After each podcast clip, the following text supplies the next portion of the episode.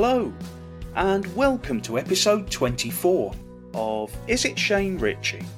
The Adventures of a Wrestling Journeyman. My name is Carl Stewart, and I'd just like to say thank you for taking the time to listen today, whoever and wherever you are. Thank you to everyone who has recently taken the time to interact with us, and to everyone who has shared our posts on social media. Please do keep interacting with us, as it not only lets us know that you're listening, but it really does help us to improve and grow. We are now available on a number of different podcasting platforms, including Spotify, Apple Podcasts, Google Podcasts, and many more. And you can find links to all of the various places you can now find us through our page at www.conroypod.vze.com. That's www.conroypod.vze.com. You can also download the episodes from there, and the page does contain something of a rogues gallery of various people who've either appeared on the show or who we've mentioned in various anecdotes and stories. Please do check that page out and let us know what you think via our social media pages, which you can also find linked from there. If you enjoy this show, please do continue to like, share, retweet, and mention us to others, and we will continue to add more 100% original content on each and every episode. Episode 24 sees the second part of my chat with Justin Richards as we continue to talk about our trip to Wrestling Canada in 2001. This time we talk about the shows as we headed out on our travels, crisscrossing back and forth between Alberta and Saskatchewan, including several jaunts across the infamous winter ice roads. We also talk about visiting a number of First Nation reservations, where we experienced a completely different way of life to anything we'd ever seen before, as well as various ribs we had played on us, a few of our favourite memories of the tour, and a lot more besides. So, with that in mind, sit back, relax, and enjoy episode 24 of Is It Shane Ritchie?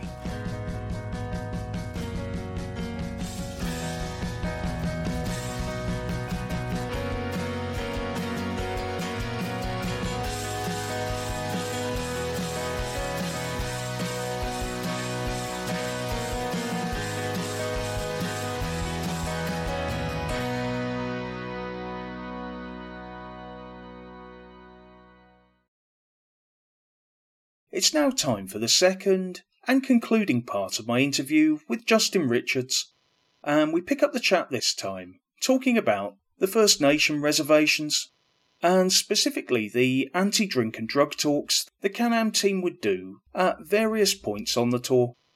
Enjoy.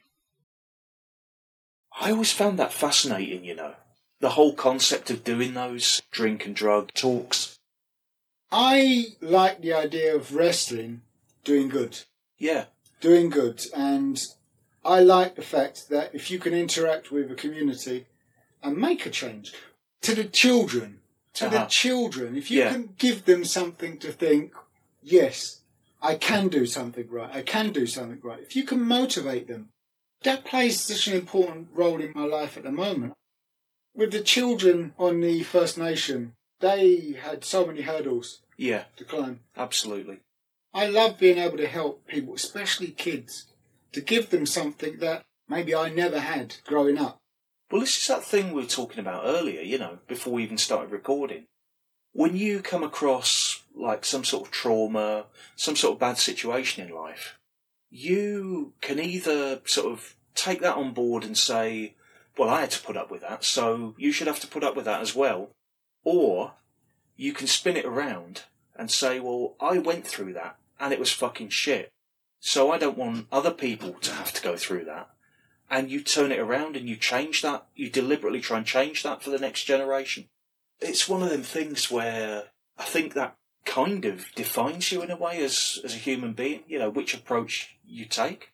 If you're doing it with sincerity, If you're doing it with a proper ambition to make a change, Yeah. it means so much. I can't change, you know, young children's lives in wrestling by my wrestling performance. With the Justin Richards character, I was, uh, you know, I mean, I, I used to spit in kids' hands when they reached out to touch my hand. I wasn't giving them a good example at all. But at the same time, you're telling a story, and you, as the heel, you're playing your part in telling that story and putting that moral narrative across. You, by setting that negative example and being the heel, you may have inspired them to think, I don't want to be like that at all. 'Cause that, 'cause that guy was horrible. So I'm the example to show how not to be. That's quite good. as we've already said, this was one of the things that made this tour such a unique experience for me was going to these various places, going and visiting these reservations, the First Nation communities.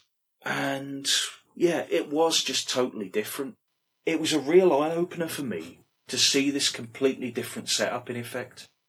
First Nation communities have got, not across the board, but in part, they've got a problem with white people. Yes, and understandably so. And we will go into the ins and outs of all of this. The elderly generation have really got a problem, and they didn't like the fact that they were being lectured Yeah, by a group of white people. I was there. Yeah, they're angry at you for being one of their own that's turned on them. Cuban who had, Mixed heritage, let's Yeah. say. yeah, but they really had a problem Yeah, being lectured by white people, and with the talk being anti-drink, drugs, and anti-smoking as well. yeah, that's right. Actually, d- was you there when the guy pointed out? He said, "I saw you smoking. I saw you smoking." I remember that now. I'd forgotten that it was anti-smoking too. Right then, I thought to myself, "Well, that's it. If he's seen minimum of two of our guys smoking, Uh huh. we can't go back anywhere from there." Yeah, And I think again, masters, Stephen Orton, Yeah, masters. bullshitted their way out of it. They did. They came out with, you know, it's a journey. We sometimes we fall, sometimes we stumble. Brilliant, brilliant. But there's a big hostile reaction towards white people. And Um, putting it like that, and knowing the history as we're about to go into, Yeah. you know, you can understand that. You know, that's very much an understandable point of view.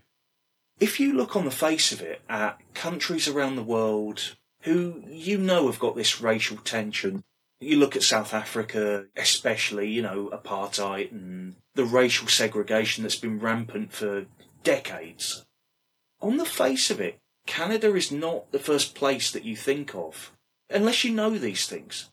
So that was a bit of a shock to the system to learn that the Canadian government basically pay, you know, the Native Americans to stay on the reservations because that's essentially what it is, Yeah.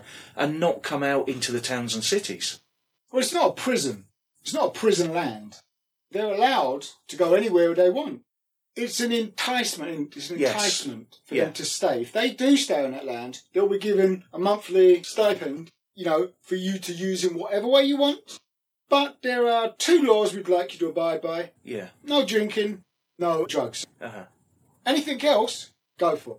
And they would smoke themselves to death.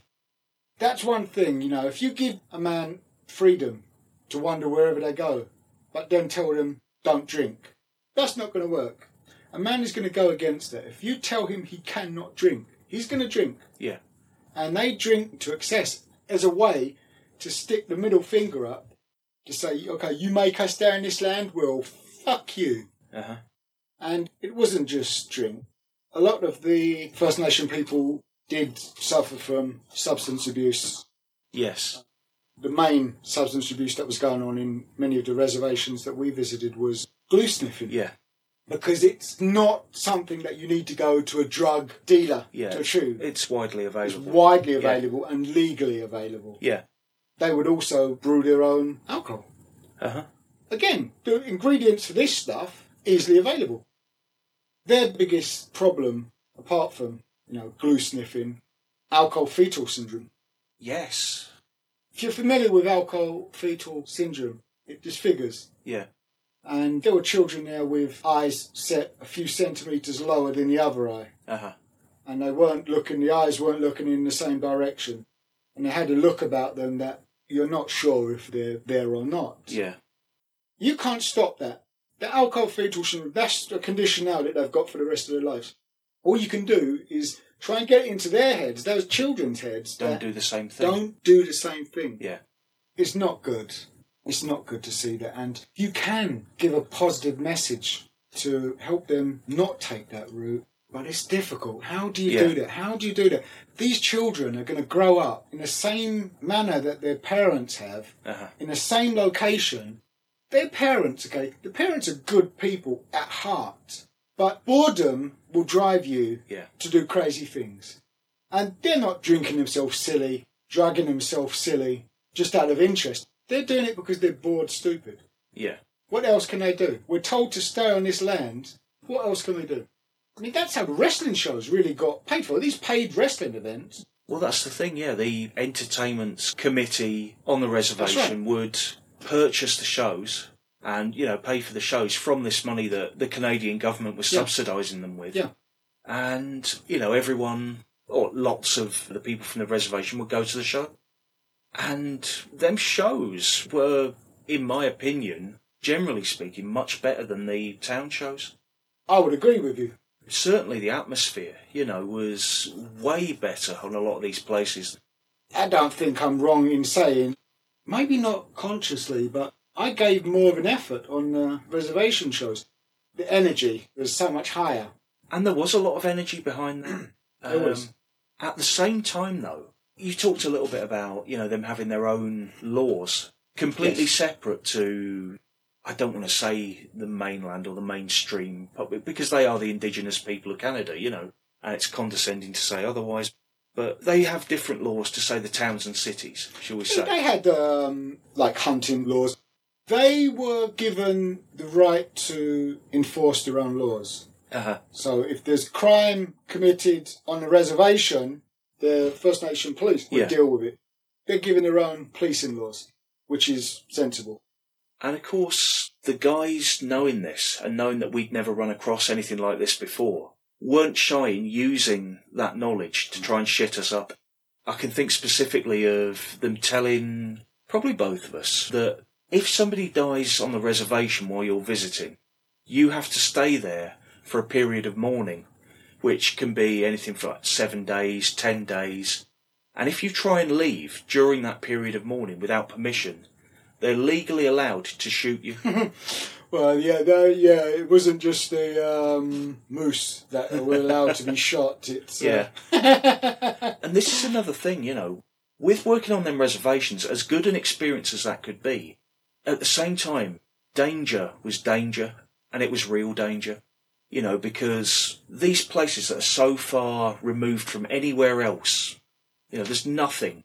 Say, I mean, you know, I've talked on the podcast before about the riot that we had that night in Melksham. yes, And whereas that night we were able to get things simmered down and we could get away, if the heat had been driven up to that point in that little community with no escape route except the one route, and if they don't want you to take it, you're not taking it. exactly, you know, this is where danger really is danger. And this was a running theme of the time in Canada was running across all of these different situations where there was genuine, genuine danger. I think this is dancing around the subject of ice roads. Yes, and we, we will certainly get onto that. And I'll refer back to that as well because one of the dangerous situations was going along the winter roads and just randomly seeing bears at the side of the road. Yeah. And saying that about danger being danger and, you know, you potentially being in that situation where if they didn't want you to leave, then you weren't going to leave without this confrontation taking place. I did consciously think about that. As a villain, I enjoyed driving people up to the point of, you know, being so angry at me, but in that situation, that did play on my mind actually. You had to show some caution. Yes, you know, you really did have to, at times, when you saw that things might sort of start escalating, you really had to start toning things down. And that taught me actually to do that. I mean, I I say that the next year I had a riot, but, you know, that actually taught me somewhat of the art of being able to manipulate a crowd to a certain point and then pull things back. And that was such a good learning experience doing that on the reservations because anger was genuine anger, and you know, heat was genuine heat. It wasn't like they were just playing along for the sake of it. They believed. I can't remember how I found out about this. May have been Danny telling us. It may have been through someone else. You know that thing of certain First Nation communities naming their babies After the first thing after they the, see. yeah after the first thing that they see. Who was it that told us about that? Was it Danny? No, it was Steve. I think Danny might have actually confirmed it though. Right. I think Steve told us, and we checked with Danny, and Danny confirmed it. Was it John Stanton Road or something like that? Man Yeah. Stanton Road. And that's the thing. It wasn't the first name. It was the surname. Yeah, that, yeah, You know, yeah. that would be named after. You know, like say if they've got the TV on, it's like Jim will fix it. You could be like Paul Jimmy Savile. The examples he used were like Man Stanton Road, Lisa Red Deer, and stuff like that. Yeah. And you're thinking, it's intriguing, okay. Yeah, Bob Kitchen. It's. like- I'm sure they gave. It wasn't Bob Kitchen, but you know they gave an example that was like that. yeah. Stephen Cupboard, or you know whatever it might have been. No, I remember that that's being an odd one. you know, Yeah, I do remember that. a strange thing. Do you remember? I can't remember when this was. This is how I first found out some First Nation people have a problem with white people. I'm jogging my memory now. I was invited to do like First Nation chanting. Oh, okay. Yeah. And Steve tried to come in. He got sent away. Butch tried to come in. He got sent away. And that's when I started to think, what's going on here? Is it because they're villains? No, hang on a minute. How do you know that they're villain? How do you know I'm not a villain? Okay, I'm beginning to understand how this works. Uh-huh. Community leader invited me to take part in First Nation chanting and playing the musical instruments, the pipes. That was a great experience. That's not done. They don't invite just anybody to do that. Uh-huh. And they sent away a few of the other wrestlers because they weren't invited. So I was so honoured to be included to shake a First Nation maraca and do some chanting. I just felt privileged Uh-huh. to be invited to be part of that. And I knew that they didn't invite just anybody. Yeah. I also remember taking part in the calling in of the Northern Lights. Now, I think you might have been there for that one. Yes. This elderly person in the First Nation asked us how long we've been in the West. How long have you been out West? And we said how long we've been on the road for. He said, Have you seen the Northern Lights yet? I said, No. He said, Come with me. And he took us to the edge of the little cliff and he clapped his hands together and started blowing. And it started to make a whistling sound. I can't do it. And all of a sudden, up in the sky, there was the unmistakable green glimmer that just flushed across the sky. And of course, I'm a reasonable person, Uh-huh. but I thought, do that again. And he said, okay. And he clapped his hands together and he whistled again. And I looked up and another green glimmer went across the sky. He said, it's called calling in the northern lights. I was amazed at it. But then it was confirmed. One of the ladies said to me, um, it's just time, it's just luck. It's just luck what he's doing. He's not calling anything in, it's just Uh-huh. luck. So if you stand there now and just look up, you're going to see it in another few seconds. It wasn't the biggest display of Northern Lights, but it was still pretty impressive to see that. I certainly remember seeing the Northern Lights. There was a couple of Um, occasions, weren't there? Yeah. And I remember specifically, after I got hurt, one of the nights I sort of sat taking some photos of the show, but specifically of your match with Cuban. Ah, I've still got those photographs. And I remember you saying to me the next day, we were just talking, like, and you said, Did you get a picture of the Northern Lights? And I was sitting there, I was racking my brain, I was thinking, You didn't do one. And he went, No. No, not the move. Not, not the Northern Lights suplex. Like, did you get a picture of the actual real Northern Lights? And it was like a sudden light bulb went, oh! I think I tried maybe to take a picture and it didn't turn Yeah. out, but you got to remember the cameras at the time were pretty lousy. yeah. You know, you wouldn't have caught it with the crap that I had. I took a camera as well and I Yes, completely fucked up putting the film in, so none of mine turned out. And this is dating us as well, you know, going back to putting film in cameras. Yes. I mean, we talked about the negative side of the reservations, Yeah. the communities.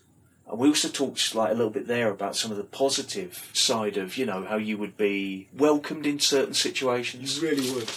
That was one of my favourite things from being out there. Was even though that day in Fort Chip, you know, was bad in a way because I got injured. Yeah. The time I spent with them people You told me about that. was absolutely brilliant. How caring they were. They were lovely. They were really, really You see- genuinely lovely people. see, good people. Yeah. Let's talk a little bit about some of the ribs while we were out there. One case in point was them ribbing you. This was before we left to go out on the road, when we were still staying at the point, by phoning our hotel room and pretending to be from immigration, saying that they had some issues and they needed to talk to you concerning you being in the country.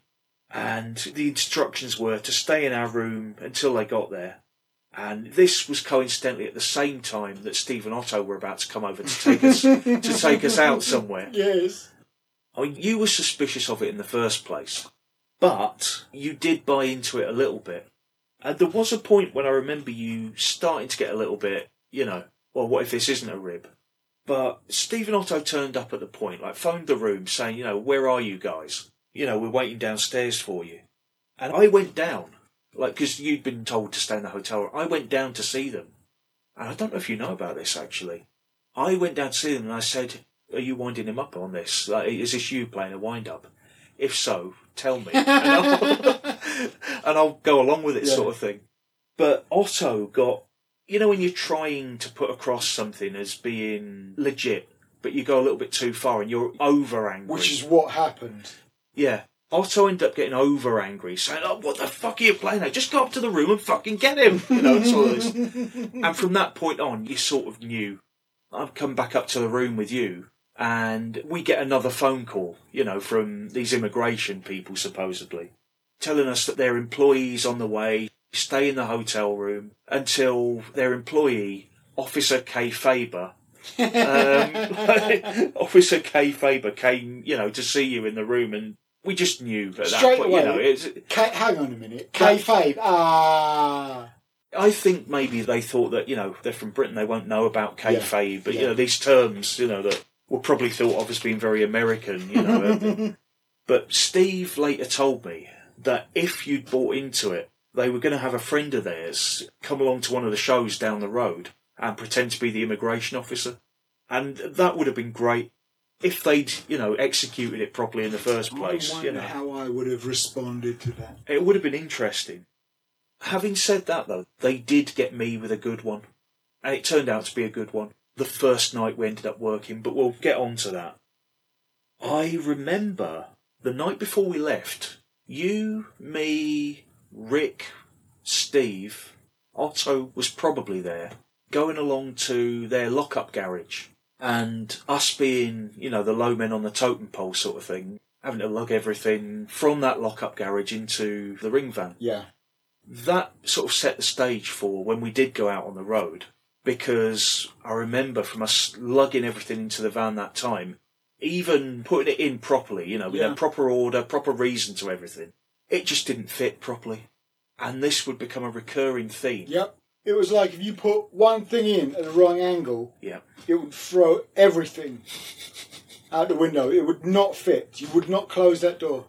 And inevitably, it would always be that fucking DJ booth come cascading out of the van. I'm sure Winston fucking did that on purpose a Could couple you explain times. what the DJ booth was to the listeners? Yes, Justin, I can. Yeah.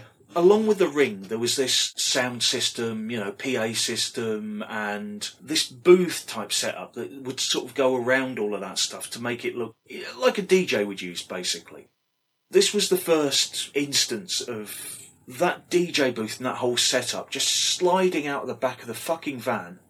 I'm sure I've still got brain damage from 20 years ago from that thing landing on my fucking head that many times when we were putting the ring away or taking the ring out in the first place.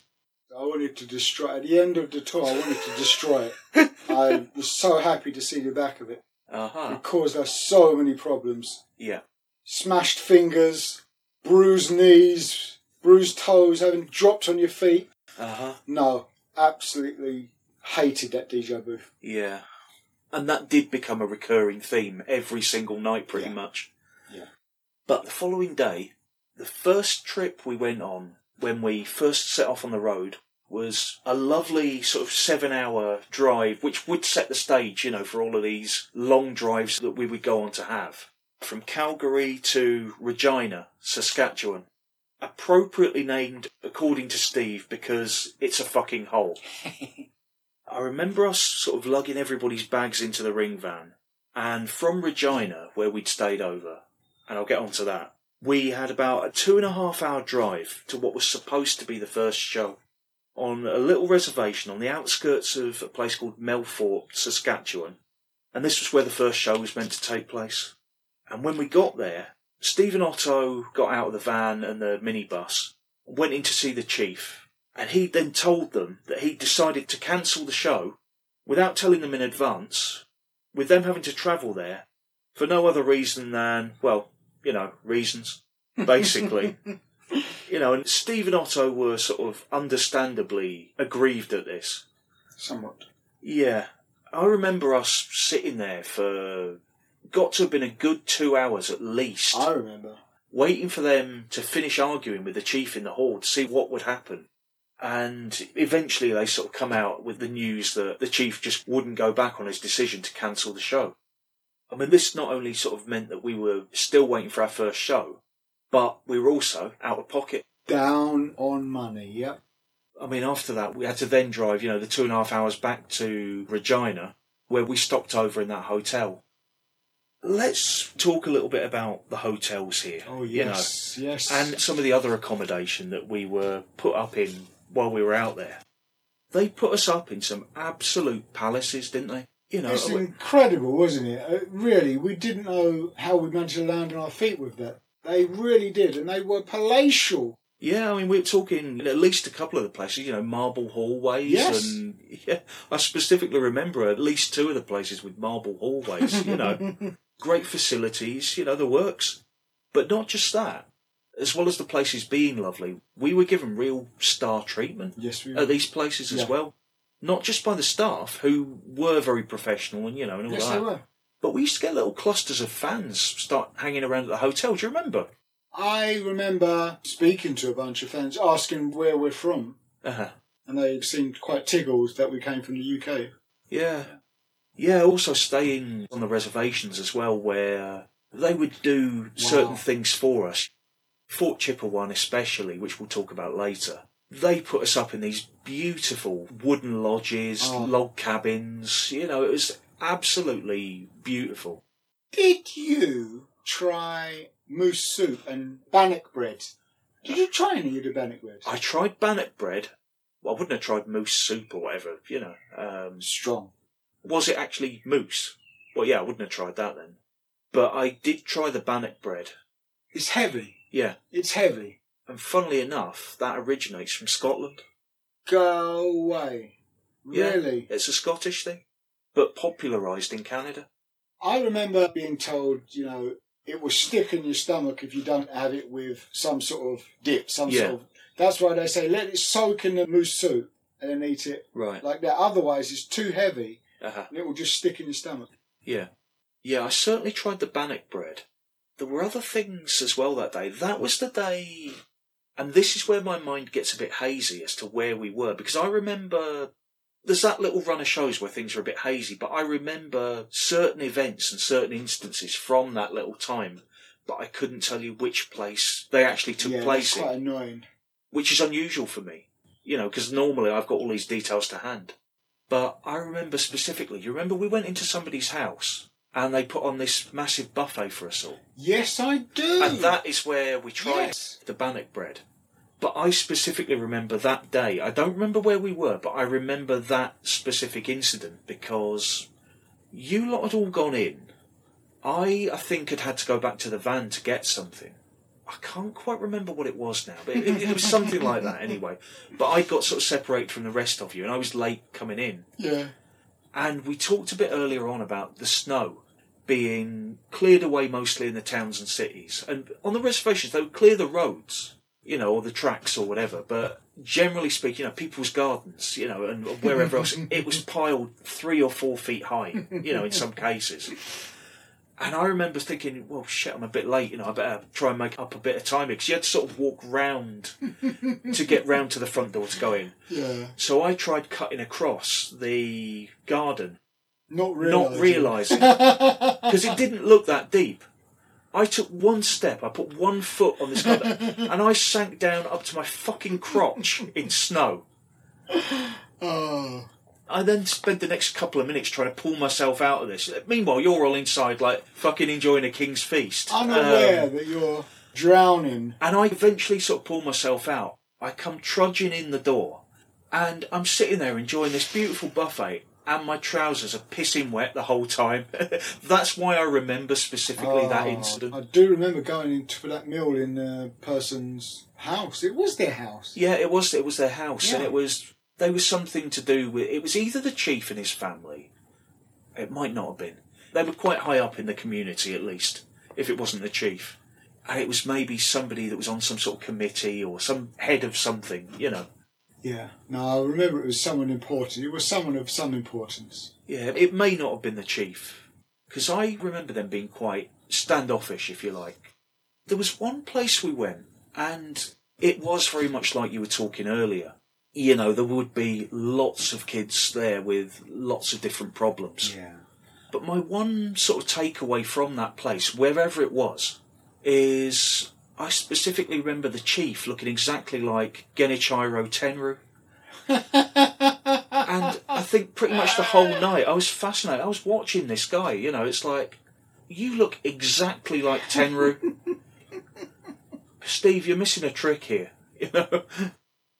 Going back to the hotel in Regina that night, we spent that evening, you know, at a loose end now, dossing in various people's rooms, like we were talking about earlier. Yep. Mostly Butch and James, and then we went in with Rick and Robert for a bit. And I specifically remember that because we sat there and chatted for a bit, and we then said, "We're a bit hungry. Let's go and get some food." And you know where this is going. oh yes. Uh, this is one of my favourite memories from the entire tour. Yes. Um, so we went out for some food, and Robert comes out with us. We went along to the local subway, and I'm glad it was as close to the hotel as it was because this was a particularly icy night, and the two of us, I remember, sort of very nearly coming a cropper quite a few times on the way up there. and complaining about it. We Yes, and that's why what happened happened. Yeah. We went to the subway. Now, the subways in Canada were a little bit different to the ones over here. Yeah. I don't know if it's still that way over there, but whereas over here you would ask for certain things to be added and the staff would add them, over there they had this big sort of counter of different foods and you could add them yourself to this. You- You ordered whatever kind of bread you wanted. They gave you that and you would add the toppings yourself from this big sort of deli counter of various foods. And I just remember Robert making an absolute mockery of this by never mind, you know, like a foot long sandwich. You know, th- this thing was practically a foot high as well. You know, it had fucking all sorts on it. You know, like Uh. peppers and lettuce and chilies and like mushrooms and whatever else. You know, piled high with all of this stuff. And on the way back, after we got our food, Robert had seen us nearly slip on the ice and heard us complain about nearly slipping on the ice quite a few times on the way up there. So, in his wisdom, he said he would give us a demonstration on how to walk properly on the ice without falling. As someone who was sort of far more used to these conditions on a regular basis than we were, I remember us being grateful for that. So, you know, we watched him set off in front of us using whatever technique he was supposed to be demonstrating to us before, you know, the inevitable happens. And he went absolutely arse over tit, sending both him and the contents of this enormous sandwich flying up in the air. And the visual of this enormous guy sitting there on the pavement while bits of this sandwich, which have which have caught the wind and are now fluttering down like onion snow on top of this huge guy while he just sits there prone on the pavement is like an image I don't think I'll ever forget. but then you and me, yeah, we're behind him. You and me going over to him and sort of we're standing at the back of him, and we each grab him under these enormous arms, you know, one either side, and we sort of shot each other a look. Yes. Yes. It- and I remember this clear as day. It was like a little sort of telepathic moment between the two of us. It was just that look that just said, Don't laugh. don't laugh. do not laugh. Whatever you do, do not laugh, or we're dead, basically. But us doing that and us sort of silently saying, don't laugh, do not laugh, then made us start laughing Yes, we- silently. You know, and we're sort of going, and thankfully, as we pulled Robert up to his feet, he started yeah, laughing. Yeah, yeah. So, you know, that sort of saved our lives. I mean, I'm glad he never hurt himself, but it was It was funny as fuck. funny, and funny sight. And well, I say we were spared. You were spared. I still had to get stoved in every night, but Yeah, that's um, right. Yeah, I knew I wasn't in any problem. I never had any danger of being hurt by him. Yeah. yeah. Did you get choke slammed by him? Oh yeah, Oh, you did. Every of course night. you did. Yeah. yeah. That was the finish every night. There we go. Yeah. And the first night, I sort of fucked that up a little bit. Oh. I didn't know how to take it, so I didn't get up very high for him on it. Well, who in the UK would have Well, this is the thing, you you at know, that point? and this is what I said about being out of my comfort zone and not knowing how to Yeah. do that match. But I went to see him later on because I knew, you know, I went to see him. and I said sorry about earlier on, and like he was fine. And he said, "Don't worry, you know, you were nervous. You know, I could tell you were nervous." And you know, he had the good grace to say it was nerves rather than you'd fucked up, sort Yeah, of thing, That's good. which was nice, you know. And Shows his good side, his character. but you know, he then sort of taught me how to do it properly, pushing off the shoulder and you know, slinging the arm over the shoulder and pushing off. And after that, you know, it was fine. Um, and we sort of settled into a nice little pattern. The following day, we made a much shorter journey of probably about 30 miles or so, which ended up being to Craven, Saskatchewan, Craven. Which should have been the second show, but because of what happened the previous day, ended up being our first show out there. And this was by far and away one of the least remote First Nation communities that we visited mm-hmm. during the tour. As we've said already, some of the others, there was literally a hundred miles or more in between them and anywhere else. I remember unpacking the ring, unpacking the fucking DJ booth, and everything else out of the van, and getting set up and everything definitely not the last time that that would fall on my head. As I said earlier on, we were in separate babyface and heel dressing right. rooms that night, which was either one of the first times I'd ever experienced that, or possibly the first time. I'd encountered that over here. I'd been in different dressing rooms to people before, but it was always that setup where, yeah, say like backstage at Leas Cliff Hall or backstage at the Winter Gardens in Margate. There were lots of rooms, but you could easily sort of Go into Yeah, they were all interconnected at the back, and you Yeah. might come out of separate entrances as far as the punters were concerned. These were two big one size changing rooms. They were, yeah, they were just sort of rooms on their own. yeah. And I remember specifically Otto and Winston acting as runners between the two That's rooms. right, yeah. You know, relaying the messages Yeah. and everything. Robert and me talked through, you know, what we were going to do and how it would work. Basically, me stalling in the first instance, then him overpowering me, me cheating to get my heat, and then him making a big comeback and pinning me with a choke slam, which was, you know, very straightforward. I wish, I said this to you the other week, I wish I could remember what music you used while we were out there. Because I remember specifically going off to the record shop. something, yeah. the record shop remember in that. Sunridge to look for something. But I can't remember what We it was. found something, but I can't remember what it is. Yeah. I used Word Up by Gun. Yeah. Main reason being, I think I had two CDs out there with me. Because I had like a portable CD player. Again, you're aging us. I know. hey, at least I didn't have a Walkman by that point. Yeah. Yeah, I think I only took a couple of CDs out there with me. One of which was, I think it was now 1994. And the only suitable track, Oh, wow. the only track that even would have been anywhere even close to being suitable was Word Up by Gun. But I had visions of them sort of playing the wrong track because the next track was something like East 17. The track before that was, I don't know, Whigfield. You know, I had visions of coming out to one of these songs instead. Whatever music we chose for me, I used throughout Uh-huh. as well. Well, you bought something specifically. I remember you. Yeah, I never got to take that back with me. No, I, I lost my CDs as well. They ended up in the ring van somewhere, along with my CD player. Like, yeah, there's certain music that always reminds me Yeah. of the tour. Yeah. Some of it because it was in the charts at the time. Some of it because of it being on Steve and Otto's warm up CD that we had to listen to every single day. Yep. I mean, classic case in point, New Radicals, You Only Get What You Give, or whatever it's called. And I remember when we were still in Calgary, sticking the TV on, and there was a song that was playing, a Lenny Kravitz song called Black Velveteen. Yes. And I remember you and me seeing this song and both thinking, when this hits the UK, this is going to be like the biggest hit of the be year, sort yeah. of thing. Yeah.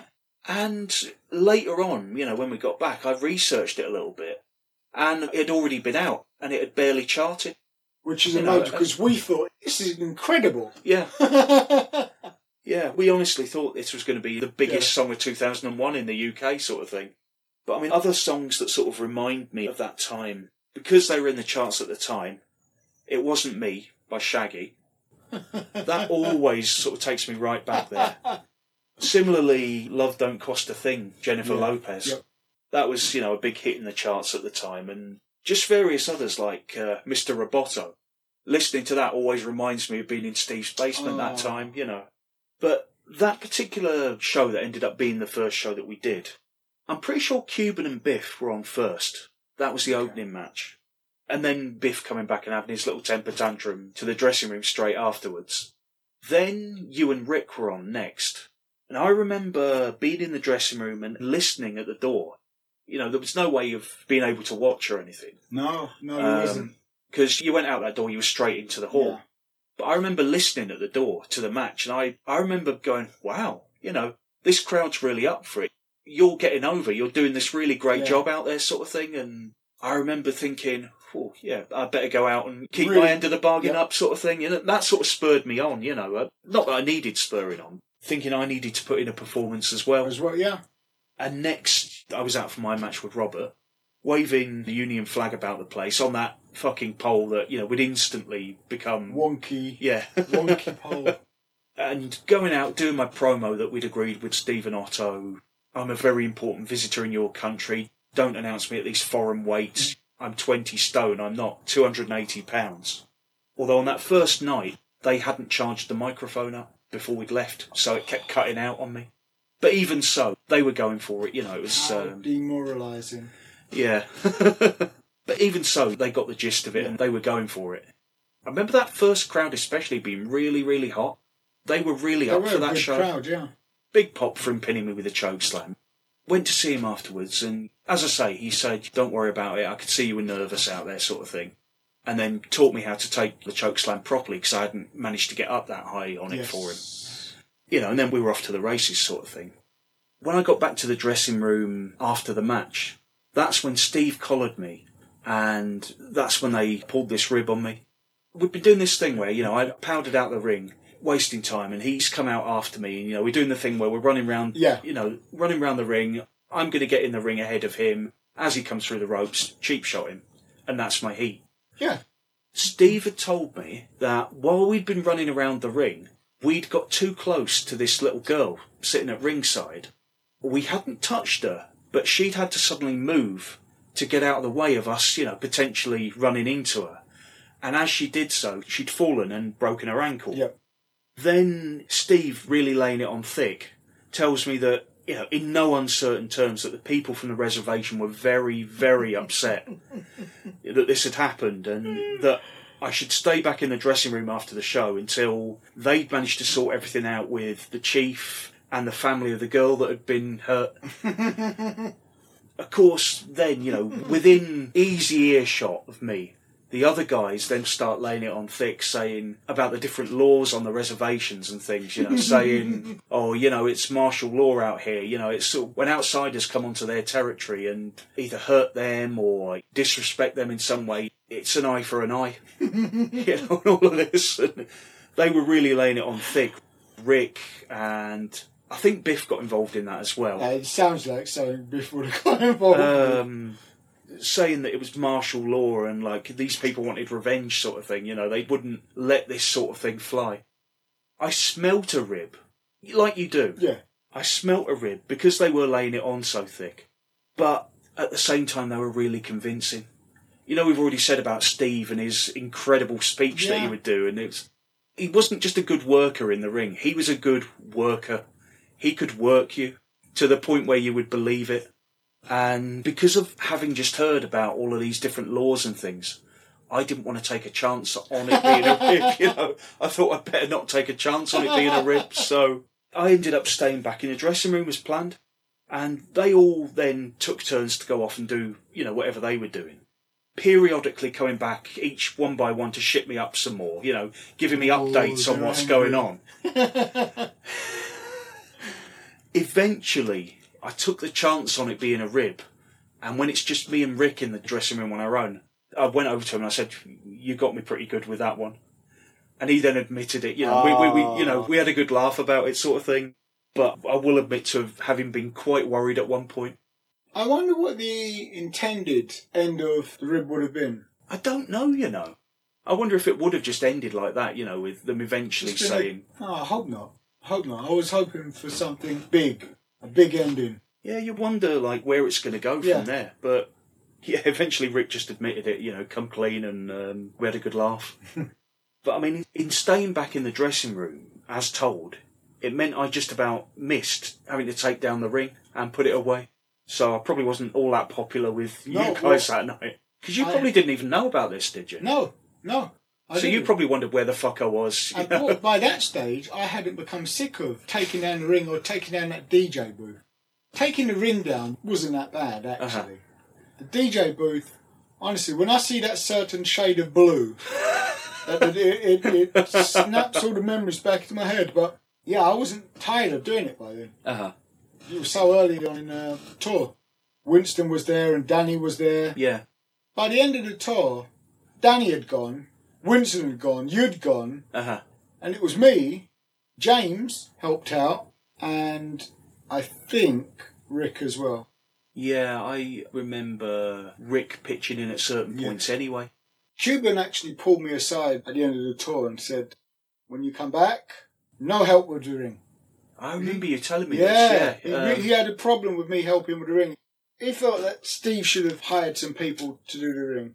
Having said that, though, I mean, at the same time, if even a couple more people had pitched in, it would have made it a much quicker job, wouldn't it? But I mean, it was pretty much always the four of us doing it. And Winston was a fucking clumsy Yes, buffoon when it came to putting that Yes, fucking ring away, anyway. Yes, he was. And he was responsible for that fucking thing getting dropped on my head at least You're- twice. He's. I remember. I do remember as well putting the DJ booth in the ring away whilst Steve and Otto and Butch was off gallivanting away. You know, Uh-huh. chatting the birds up, and me looking over there like, oh, I want to go over there and be the centre of attention as well. Back at the hotel that night, that was one of the first places where we started teaching a few of the guys, you know, the British slang and the um, Cockney rhyming slang, especially. You know, which I mean, you know, I've never ever used in conversation once. You know, it's like Neither me neither. No. I, I'm a Londoner. Yeah. I'm a, I'm a Londoner, and I don't use it. But over there, they seem absolutely obsessed with this sort of faux British culture that only exists in. Mary Poppins. Yeah. Rick, especially, as we already said, you know, was the biggest culprit for taking that on board and using that. Didn't mind helping him out with a few Yeah. phrases. And of course, there was that alleged British pub in. Was either Saskatoon or Regina. yeah. And it was either attached to or just along from one of the hotels we stayed at. Remember, we walk in, and the first thing we see as we walk through the door is this huge portrait of the Queen up on the wall. and I don't know about you, but I can't think of too many pubs over here I've been in that have an enormous picture of the Queen up, but. Yeah, I do remember that. Next day at breakfast, we were greeted with the usual, OK, Governor! And we set off for the second show, which was at the Prairieland Exhibition Hall in Saskatoon, which was famously the town where Bret Hart had won his first WWF title from Ric Flair in 1992. Whereas the show the previous day had been great in terms of the crowd being really into it, the show in Saskatoon was the exact opposite of that. They just wouldn't go for anything all night. A lot of them were apparently what you might call smart fans, who were never fun to work in front No. of, over there or anywhere else. The hall we were wrestling in that night was a strange kind of setup. It was this huge sort of cavernous arena, a bit like an aircraft hangar, like a huge aircraft hangar sort of setup. You know what it used to be? It was an ice skating rink. was it? Yeah, yeah. Oh, okay. But there was like there was one little section of the hall being used for the show and whatever else, and the rest of it. yeah, the rest of it, it was like you, you had this wide open space in behind the punters that it, it just I mean the atmosphere was rotten in itself made anyway. very but awkward. I'm sure that didn't help. no. And another thing about being in that huge arena was I remember us being absolutely crammed into these tiny little dressing rooms backstage. And we were all in the same sort Yes. of one or two rooms on this show. And it was quite a squeeze, you know, to get us all in there. And I just remember thinking how ridiculous it was that in this enormous great arena, We're getting changed. yeah, we're squashed into these tiny little rooms at the back there. I'm sure that it didn't need to be that way. Was this the night where Rick had his incident with the chainsaw? Yes, it was. Yeah, look and, at that. Yeah. Um, and it was also, I mean, after we'd set the ring up and had the fucking DJ booth do its usual routine, basically on my fucking head again. I got Robert sort of stoving the fuck out of my chest. I got the DJ booth. On a nightly basis. Yeah. yeah, I was having a great time. yeah, and this was where Danny, who'd come on tour to be trained, yeah, and help out, got his one and only training session of the entire tour. Unless he got maybe a little bit later on No. after I left. No. Right. No. Yeah, that's what I thought, you know, and I remember him getting very demoralised later on about all this. And I actually sat up with him till stupid o'clock in the morning the one night. In fact, it was the same night I got hurt in Fort Chip. What were you helping him with? He was just really, really demoralised, and it was me sort of trying to pick him up. He was demoralised at that, you know, having received basically no training. He was always broke. You know, he's down about being broke because that as well. Because he'd been promised some money from his community that they basically just not delivered on at all. I remember him telling me that on that particular night. And that's why he was always broke. Because obviously he wasn't being paid to do ring crew Nope. or anything like that, you know. He was basically just sort of there, surviving on his own kind of thing. And he was also very demoralised about the way certain people had been treating him on tour. I remember him specifically going into detail about people that had been rotten to him, sort of thing. At the time, I thought, well, yeah, that does sound a bit shitty, but at the same time, this is like your initiation into the wrestling business. Yeah, it probably fell sort of halfway between the both of them Yeah. in the end, but I think some people were sort of genuinely a bit rotten to him. And I think the rest of it, it was just, you've got to learn to live with this environment. I did see his enthusiasm sort of really start to dip down as we went further along. We never got to venues early enough to do any training. Not really, And at no. the end of the night, you know, Yeah, at the end of the night, you got no chance, No. sort of thing. but you're Yeah. right, he did receive one day of training. Going back to that show in Saskatoon, the first action for me that night, I can't remember if you were involved in this or not, or if you were just involved in the match later on. First action for me that night was as part of an angle to build up to one of the main events for that night, which was Rick versus Otto in a tables match, which I think had maybe been set up the previous time they were there, or they'd done something the previous time they were there to potentially set that up. This, along with Robert falling on the ice, is also one of my absolute favourite memories of the tour. Otto was in the ring doing a promo, with Steve then due to go out and make a challenge to him. And then at a certain point in that exchange, they would be joined by the rest of the heels. Me, Rick, Butch, and Biff. And me, Steve, Butch, and Biff would then serve as the heel lumberjacks for their match later on the tables match later on between Rick and Otto. We were all standing in a cramped backstage area behind the curtain, just waiting for this certain point in the promo. And at that point, Rick was supposed to start revving the chainsaw up. And that would then lead to him going out, followed by oh, the rest of us. You know, that's what's supposed to have happened. When Steve and Otto get to the point in their promo where Rick was supposed to start revving up the chainsaw, he went to do it, grabbed the cord, yanked it, and it just came off. it just came off clean in his hand. You imagine this visual. He's oh. just pulled this cord clean off, and he's just standing there looking at it like this. His eyes going from one to the other, to the chainsaw to the oh. cord, to the chainsaw to the cord. And as this happened, me and Butch, I remember specifically, started absolutely pissing ourselves laughing. he absolutely burst, and then that set me off. If it hadn't been for the fact that we were about to have to go out to do this angle, I think we would actually have been on the floor from laughing that much. And of course, you know, it's a chain reaction. Course, this yeah. this then sets Rick off. And even though, you know, he had the mask on and everything, you could see the belly going under the apron and everything. Foreign, yes. Yeah, and he starts laughing. And we still had to try and sort of find some sort of solution to this chainsaw being broken. So, as an absolutely brilliant stopgap, you know, plucking an idea out of nowhere, Rick managed to reattach the cord with a piece of chewing gum he'd found in his pocket. And amazingly, it actually worked. And it kept the cord attached for not only the duration of the angle, but the rest of the night um, until you know we could sort of get through that show and go and get it fixed properly somehow, sort of thing. While Steve and Otto in the ring just sort of fudged their way through. Where is everyone? Like, why the fuck haven't they come out? And they bring it back, and they eventually come back to this point again where you know Rick's supposed to rev the chainsaw and start coming out, and the cord stays on this time. He grabs it, he pulls it, and now the fucking thing just won't start. and this sets me and Butch off again, and Rick off again. And I swear to God, because you know we've already fudged this the once, and they can't come round again to this point. Butch just goes "Woo, woo, woo!"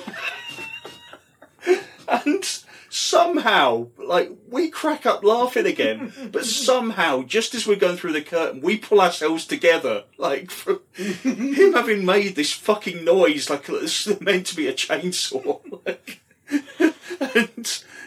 Yeah, um, um, you know, we all come down with Rick sort of hoping people won't notice that the chainsaw's not yeah. fucking moving an inch. Did you ever hold that chainsaw?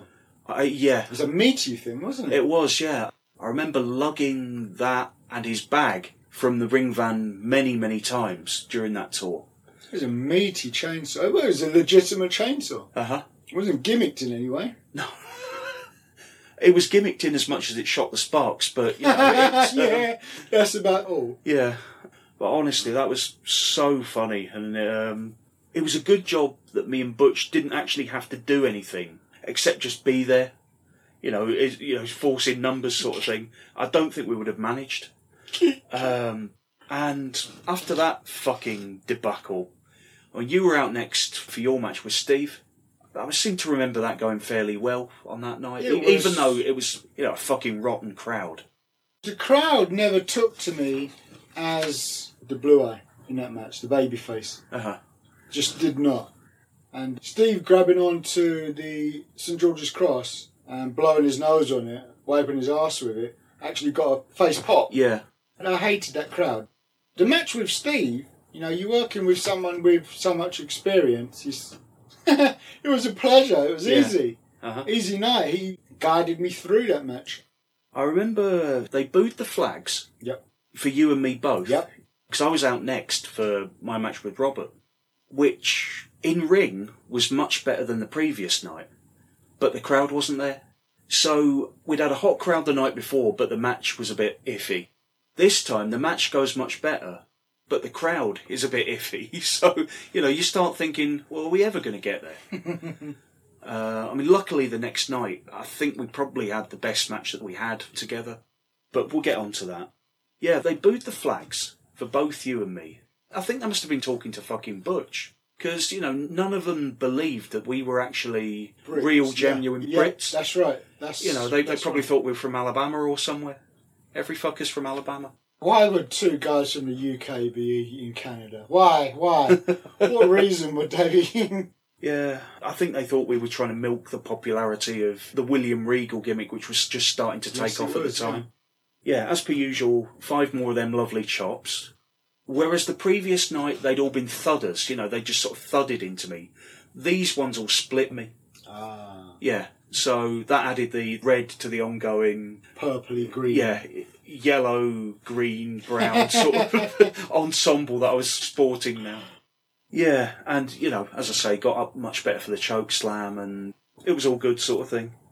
But we still had the lumberjack tables match with Rick and Otto before we could get packed up and go away. I'm assuming that there must have been babyface lumberjacks as well. I'm assuming you guys must have been out there as well. You know what? I've got a sketchy memory about the lumberjack match. Yes, I do remember you guys standing on the opposite side of the ring now. We didn't really do many spots or anything like that, you know, as lumberjacks. We were just there, kind of thing. I think we maybe had a little brawl at the end between the sets of lumberjacks. But me and Butch had this one spot that we had to do, which was basically. Oh, it must have been Winston refing, because, I mean, Otto was in the match. Yeah. So Winston gets bumped, and Otto then puts Rick through a table, but the ref doesn't see it. You know, that would normally end the match. So our job was to quickly get in, get the broken table out of the ring, slide that out of place, slide the new one back in, ready for Rick to put Otto through to end the match that way. Me and Butch basically spent most of the match that we were out there just nattering, like just nattering about this and that, and it just nothing basically. And I also remember Butch, you know, we talked about him being salty. He was ripping a new arsehole out of the actual match. Just standing there at ringside very audibly, like, oh, this is fucking shit, you know, and all of this. Whatever he would have said, you know. As we did the spot that we had to do and the match finished and they did whatever they did, Yeah. maybe to G up for next time or whatever, we start heading back to the dressing room and Butch just goes very audibly, thank fuck for that. Which set me off again like I don't know if this was the show. This is a random thing that I remembered that I hadn't written in my initial notes years ago.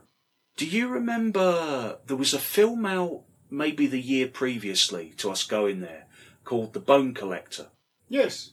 I remember Steve cutting a promo somewhere which was aimed at a local rat, saying these various things about her and calling her the Bone Collector, and referring to her as the Bone Collector. And I don't know if that was in Saskatoon or if that was maybe the next night or somewhere else, but it was definitely one of them Um, shows. I can't remember it being in Saskatoon. It was somewhere on that first few shows. God, that was a throwaway night. That was. That was. Yeah, but um, I remember we had a couple of Steve's friends who'd come along to the show from Saskatoon who were helping us with the ring that night, which made it a much quicker job. And I don't know if you remember this. We'd been struggling for food, you know, we hadn't had a chance to eat. Tokens. We were given these McDonald's meal vouchers. Yes, I remember. I do remember. And I remember us being, oh, right, okay, you know, let's go off and use these. And we looked down at them, and whoever it was that had given them to us, whether it was Steve or Otto, they were expiring at the close of business on that day. yeah. And as we sort of looked at our watches, We never got to use them. no, close of business like that night was about five minutes away. And So- where was the uh, McDonald's? Well, that, well, that was the thing, you know, we didn't even know Saskatoon. No. We were never going to get to a McDonald's like in five minutes. So I can only assume that was somebody's idea of a joke. Yeah, it's a nice little bonus, isn't it? Hmm. But I mean, the other thing about the town shows compared to the reservations, whereas on the reservations they might do things for us themselves, like put on that buffet, the town shows tended to have sponsors. I remember, and I mean, on this particular night, the sponsors paid for us all to go to some pizza restaurant, and it was a good thing that they did because we hadn't been paid yet. Because Steve and Otto had gone on ahead, so I was glad that this meal was sort of for gratis on the sponsors because otherwise we would have had to go to them in the restaurant and ask for our wages. You know, which really sort of probably wouldn't have put us in a good light. You know, not really the done thing. I mean, we were glad of the pizza that night because that night we weren't staying over in Saskatoon or anywhere because that was the night we did the the long drive. the long drive. Yeah, yes. Yeah, we were about to make the journey that meant I would never ever complain about a road trip in the UK again. We were driving pretty much straight from the show after the pizza, pretty much straight to set up for the next show. Yeah. I remember us Yeah. stopping off at the hotel Yeah. very briefly, where we had about an hour, just over an hour, before we had to go and set up for the show in Fort McMurray. And I just thought, there's no point me trying to go to sleep now because Is this the radio show one? this would have been the same day. Yes. But also, Fort McMurray was back over in Alberta. You know, we've been in Saskatchewan for these first couple of shows, but we're now crossing back over into Alberta, which was an enormous drive, which ended up being just over 16 hours. Straight through the night. With me, I mean, I'm sure, you know, from your cushy seat in the fucking minibus, you know, it, it really wasn't too much of a hardship. But Not too much. yeah. From my seat on, not even on one of the seats, remember? Not even one of the seats in you the was in the uh, in the middle part. I was yeah? on the middle. Yeah. This wasn't even a seat. This was a, a Yeah. fucking wooden box Yeah. with the thinnest pillow you've seen in your life, just as sort of some sort of cushioning. No seat belt. Yes, I remember that. I do remember that. That tickled me. Yeah, no seatbelt. So Uh. I'm, I can't. I mean, regardless of you know responsible front passenger duties in wrestling, I can't go to sleep anyway. I've got no fucking seatbelt, you know, to, and I daren't even think about nodding off. For five seconds. Yeah. five seconds. So I'm wide awake. Apart from that one time, like I already said, where I very briefly nodded and then sort of scared Otto half to death by giving him a heart attack, saying we were going to crash into a fucking truck coming the other way. I didn't dare go to sleep because who knows what would have happened. Would you say Danny had the uh, the better deal Well, in the back with the ring? it's funny you say that because on that journey, I briefly, for one of the legs, I mean, we stopped a few times, I Yeah. remember, but for one of the legs between us stopping in between points, I actually swapped places with Danny, and it was, I mean, it was freezing cold in the front of the cab, but in the back, it took being cold to a new level. and even more uncomfortable than sitting on that box for 16 hours, you know. And I honestly don't know, unless he sort of went into hibernation, like he did at the point, I don't know how, legitimately, how he survived some of those trips. I'm imagining he must have just wrapped himself up with the underlay carpet, Uh-huh. closed his eyes and just slept. I'm imagining. Must have done. I mean, that so drive in particular, Yeah, yeah, yeah. You know, it was cold. And it gradually got colder and colder and colder as we moved between Saskatoon and Fort McMurray. And that wasn't even on the ice roads. We hadn't even got there yet. I remember as we sort of moved through different parts, I remember the land in parts of Saskatchewan being so flat that you could actually see the place that you were going to, sort of 30 or 40 minutes before you actually got there. And that was when Robert stuck the van into auto and oh, just Oh, took, really? took his yeah, just took his hand off. He said, "Look at the straight road, straight road, straight Yeah. along." Yeah, I'm saying no, Robert. Just you know, hold up, don't, don't. He's going. It's safe. Trust me, it's safe. Yeah, I remember, and this was specifically when we were driving either through or to a place called Moose Jaw. You know, another one of them places you don't really forget the name of. Yeah, it created this really strange visual illusion. You think you're about to arrive somewhere, but actually you've still got half an hour to go before you get there. And it, like jet lag, it sort of fucks with your head a little bit. I mean, we eventually arrived in Fort McMurray in the middle of the afternoon sometime having, you know, set off, I don't know, 10 o'clock the previous night or whatever, we'd already experienced some cold conditions while we'd been there. Ah. But when we arrived in Fort McMurray, this was when the temperature was a whopping minus 39. So, having had no sleep for well over 24 hours at this point, you can imagine how thrilled I was to then be tasked with lugging everybody's bags from the ring van into the hotel in a minus 39 blizzard and then further lugging the bags up to everybody's rooms. Do you remember us doing this? I remember being so hungry that I didn't care because I knew that we could, if we get this in as quickly as possible, we could get a little rest. Uh huh. And I needed some food. I had no energy. Mhm. Diabetic, for God's sake. Yeah. I Well, need I- I some mean- sustenance. Well, that's another thing, you know. We talk about danger being danger. I mean, you're taking your life in your own hands pretty much in Yeah. some of them trips. Yeah. But I do remember when we did have that sort of between an hour and an hour and a half at the hotel once we'd taken everybody's bags. I pretty much said, there's no point me trying to sleep. If I sleep for an hour, I'm going to wake up more tired than if I go all the way through, sort of thing. So I just used that time to pretty much sort of reflect on everything that we experienced up to that point. And that did me a bit of good, I think. You know, it helped me process everything because mm. it had been pretty much non-stop, hadn't it? You know, No, it had. you, you Even in downtime. yeah, you didn't really get much of a time to think. And that was good for me, actually. That sort of pretty much set me up for, you know, the next couple of days. Just having that little bit Yeah. of personal time. But I mean, time soon came for us to lug all the fucking bags back out to the ring van again. And get the ring and everything set up.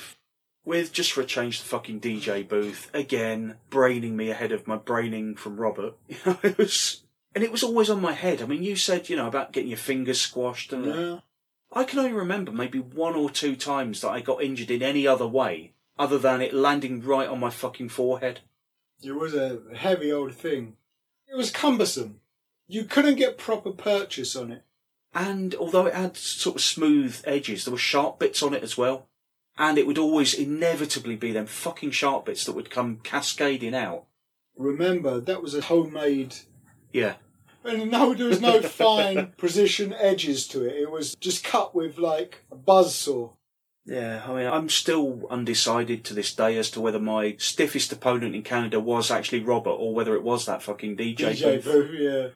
But the show that night in Fort McMurray, which was at the Father Patrick McCready High School, was the one that was being taped for broadcast on the local TV. Uh, And this, you know, would end up being, again, one of my lasting regrets. Never to this day managed to find it anywhere, never been able to get that footage. It's like the Sunshine Boys stuff. it was Um, out there. Yeah. It had to have been out there somewhere. It exists. So rest Uh-huh. easy knowing that it exists somewhere out there. But I couldn't even tell you what the local TV station was, what it was broadcast on. No. You know, we never got given those details, and I mean, it's too late now to try and Can't. figure all that out. But you know, You can't mark out for yourself. it's not, that's not acceptable. yeah. Again, that was a shame because, as I said, that probably ended up being the best match that me and Robert had together. Because everything, you know, whereas we'd had the iffy crowd the previous night, Yeah. but in the ring it was much better, and the opposite the night before, this show, everything sort of came together. And it was a good hot crowd, and the match was smooth Yeah. and flowed. You'd work to a point where Yeah, it, it just clicked and it worked. Yeah. The one thing from that show, as well as the match and the TV and everything like that, and I'd expected the TV people to be much more involved. Maybe that was a bit naive, but I'd expected the TV people to be a, a lot more involved than they actually were. I mean, they pretty much just turned up and filmed, didn't they? From what I it remember. felt like a Britrest show Yeah. with someone just turning up with a camcorder. Pretty much, yeah. No instruction of, okay, so this is going to be hard cam. Yeah. Going towards this camera here. This camera's going to be hard cam set up here. And we're going to have a roving camera around this side. I don't think they came and spoke to us. I don't think so, no. No. And I don't remember any instructions from Steve or Otto either to that effect. The one thing as well that stands out about that show, for me, was it was really, really dark in there. They darkened the actual arena, and it was just, you know, the ring that was spotlighted. And I sort of came a cropper to that because somehow, as I came out for the match, I ended up sort of going away from where I was meant to be. And because I've got sunglasses on as well, you know, making my entrance with the sunglasses on, I haven't got a fucking clue where I am. and it soon becomes apparent that I'm nowhere near where I'm meant to be, Oh, making no, my no. like my entrance for this match. And it turns out I'm actually stood when I finally get my bearings. I'm stood right in the middle of the back section of one of the like the sections of punters, and I've just got to stand there and sort of wave my flag, and I'm hoping that like despite having the sunglasses on that like my senses kind of kick in and you know my, my eyes adjust and I can see where the fuck I am and where I'm meant to be. But it quickly becomes apparent that the more and more I wave this flag trying to buy time, I haven't got a fucking Yeah. clue where I'm going. The more that's becoming apparent to the Yeah, uh, hunters. yeah, exactly. Understanding, yeah. So eventually, I didn't want to have to do this. Eventually, I had to take the sunglasses off just to see where the fuck I was, so I could get back to where the fuck I was meant to be. A couple of people had to clock that. It's pretty much unavoidable, I think, you know. So yeah, stood at the back there for ages, waving my Union flag. They must have thought I was a mascot for the show or something like. but yeah, thankfully after that show, we were staying at that same hotel again. Yeah. You know, we didn't have a long drive. And I remember specifically, pretty much after the show, just zonking out. If we went to the bar that night, maybe no, I don't. maybe think- we had one or two, did. but I don't even think we did. I don't think we did. uh, I think some maybe of the some other of the other boys yeah. did, yeah. But I remember pretty much going and zonking straight out, you know, and I think I actually slept all the way through and I woke up to the sound of somebody knocking on the door the following morning, shouting that everyone was going to be going downstairs for breakfast in a few minutes and just come and join us when you're ready, sort of thing. But I remember feeling a lot more refreshed, you know, after that I decent night's that sleep. breakfast. Actually, I remember that. I breakfast. remember that breakfast specifically. You know, we come down the stairs and we've already got Rick, you know, okay, governor, in that legendary attempted British accent. But I remember us sitting down to breakfast, and this is the way my brain works. I remember these little granular details in stupid detail to the point where I can remember the setup, I can remember what the tables looked like and the setup, and I can Wow. remember That's really cool. who was sitting where. I remember us going and sitting down at the table with Butch and James, and behind us were Rick and Robert sitting at another table. I know where you're going with Yes. this. I remember this very well. Yeah. We were just sort of eating and chatting, and this absolute mark from the local radio station turned up. Came in and saw Robert sitting there at the table with Rick, and just started fawning absolutely all over him. It's sycophantic, you know, to the point of. I actually wanted Robert to just get up and kick his ass, basically. really laying it on thick, and, mm. and then, you know, sort of going, oh, you know, could we do a little interview for the local radio? And despite Robert being, you know, halfway through his breakfast and all of this, he agrees because he's a nice bloke, you know. I'm sure he just wanted to eat his breakfast. Yeah. But they set about doing this interview, however long it was, you know, it lasted. And when they were finished, in an obvious attempt to sort of butter up to Robert even more, I remember him turning to Rick and going in a really, really condescending way. So are you a wrestler as well? Oh. Do you remember this? I remember Rick's response. Look at him go, um, I just drive the ring van. Yeah, I just drive the ring truck. And the guy sort of goes, oh, all right, and goes to leave. But then Rick pulls him back and starts giving him this long speech about, you know, oh, and the, the thing about driving the ring truck, it's a dangerous job driving the ring truck in these icy conditions, eh? And, you know, it's like, Rick must have kept him talking there. Yeah, the guy's obviously trying to get away. That Rick keeps him talking there, and every time the guy goes to get away, he starts pulling him back in again and Longer goes, than he wanted this thing. yeah. And he said, "Oh yeah, and it's you know it's a really thankless job driving the ring track and eh, and you know all of this, ah, no kidding, eh." And he must have kept the guy there for longer than he'd been bothering Robert for. What was weird, and it only occurred to me a little while ago, was that Rick made an effort to disguise who he was out of the Leatherface. Uh-huh. I mean, if you take a look at the size of him, you can put two and two together and say that's Leatherface. James, on the other hand, who's under the bonnet, people are going to know who that is. Uh-huh. There's Butch. Yeah. You know who he is. There's another midget. He must be the masked midget. No one ever questioned it though. No one ever. Oh, you're the guy, uh, El Stiffo Grunto, right? The thing that really made me giggle with Rick deliberately wasting this guy's time. This guy had been laying it on really thick about being this huge wrestling fan who'd followed Robert's career all through, you know, and all of this. I And didn't realise who he was talking and to. watched yeah this is the thing you know and watched all this wrestling from around the world and he's got absolutely no idea that he's standing there talking to IWA legend. yeah one of the most recognizable sort of wrestlers in japan you know internationally known works in all these countries around the world yeah that tickled me i remember us laughing at that as we sat there having our breakfast sort of thing i remember a bit of banter going back and forth after that time as well between us and rick talking about him being the guy that drives the Yeah. ring truck and all of this Just silly little things, you know, that you do to pass the time. I said earlier on that sort of as time went on and we started visiting more and more of the reservations, hmm. some of them kind of almost blended into one. And you remember certain instances and certain things happening on that little run, but you don't really remember where it was. But I mean, the next place that we visited after Fort McMurray is one of them reservations that I specifically remember for a reason. And Fort McKay, which was the next reservation that we were visiting, was one that stood out. Not so much for the actual reservation itself, which again, you know, followed that same pattern of being a little bit sort of blended into the others.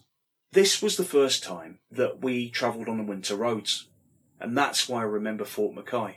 The dreaded winter roads. I mean, for the whole time we'd been out there, Steve, Otto, and various other people had basically been trying to shit us up over Yeah. this, hadn't they? They'd been going on and on and on about this stuff, and for anyone listening that isn't familiar with the concept, which would have included me before we went, by the way, I don't know if it's been something that you'd ever heard of before that time. Ice roads. Yeah. I had heard of them, but Okay. I didn't realise just how perilous. Yeah, Yeah. and that was the thing, you know. I mean, these days there are all these sort of programs like Ice Road Ice Road Truckers. Truckers, yeah. But I mean, back then this was something I'd never heard of, and half of me thought it was a rib, and half of me was slightly worried. For people not familiar with the concept, these during the rest of the year are basically normal flowing rivers and lakes, which, because of the extreme cold in the Canadian winter, become so cold that they become frozen. And with, you know, various bits of grit and whatever put on them, they are then used as roads to visit these more remote communities, which in the summer and the rest of the year are only accessible via flying to get there. Because, you know, there are no roads linking these places. I just remember hearing a story about WWE Yes. superstars, Edge and Christian, in their very early days whilst touring, along the same route that we were taking, Yeah. about them burst out in tears Uh because they were being ribbed about the ice road breaking underneath them Uh huh. And uh, they better say goodbye. Better make their peace with the world because we're going under. Yeah. And I remember Otto, especially in the ring van, constantly telling stories about times where the ice has cracked and, you know, They would point out you couldn't really decipher if they were telling the truth or Uh-huh. not. But they were pointing out that's where look look at that, that's a car there. Can you see that? That's that's a car there. That's been underneath the ice for probably about uh, two two months, maybe three months. So yeah, they would be pointing out poor unfortunates that have gone through the ice, you know, uh huh. earlier on. Yeah. And this was another situation again where danger really was danger. You would have to be foolish not to be afraid Uh huh. because there was a very real possibility. Uh huh. You more so because the ring van was over a ton of Twisted steel and sex appeal. yeah, and you were leading the way. We was in Uh-huh. the rest of the minivan behind you with enough space that we would be able to apply the brakes Yeah. and watch you as you submerge. I like that you would have watched. There would have been little we could have done. We could have got out and Laugh. gave you a round of applause, or I don't know.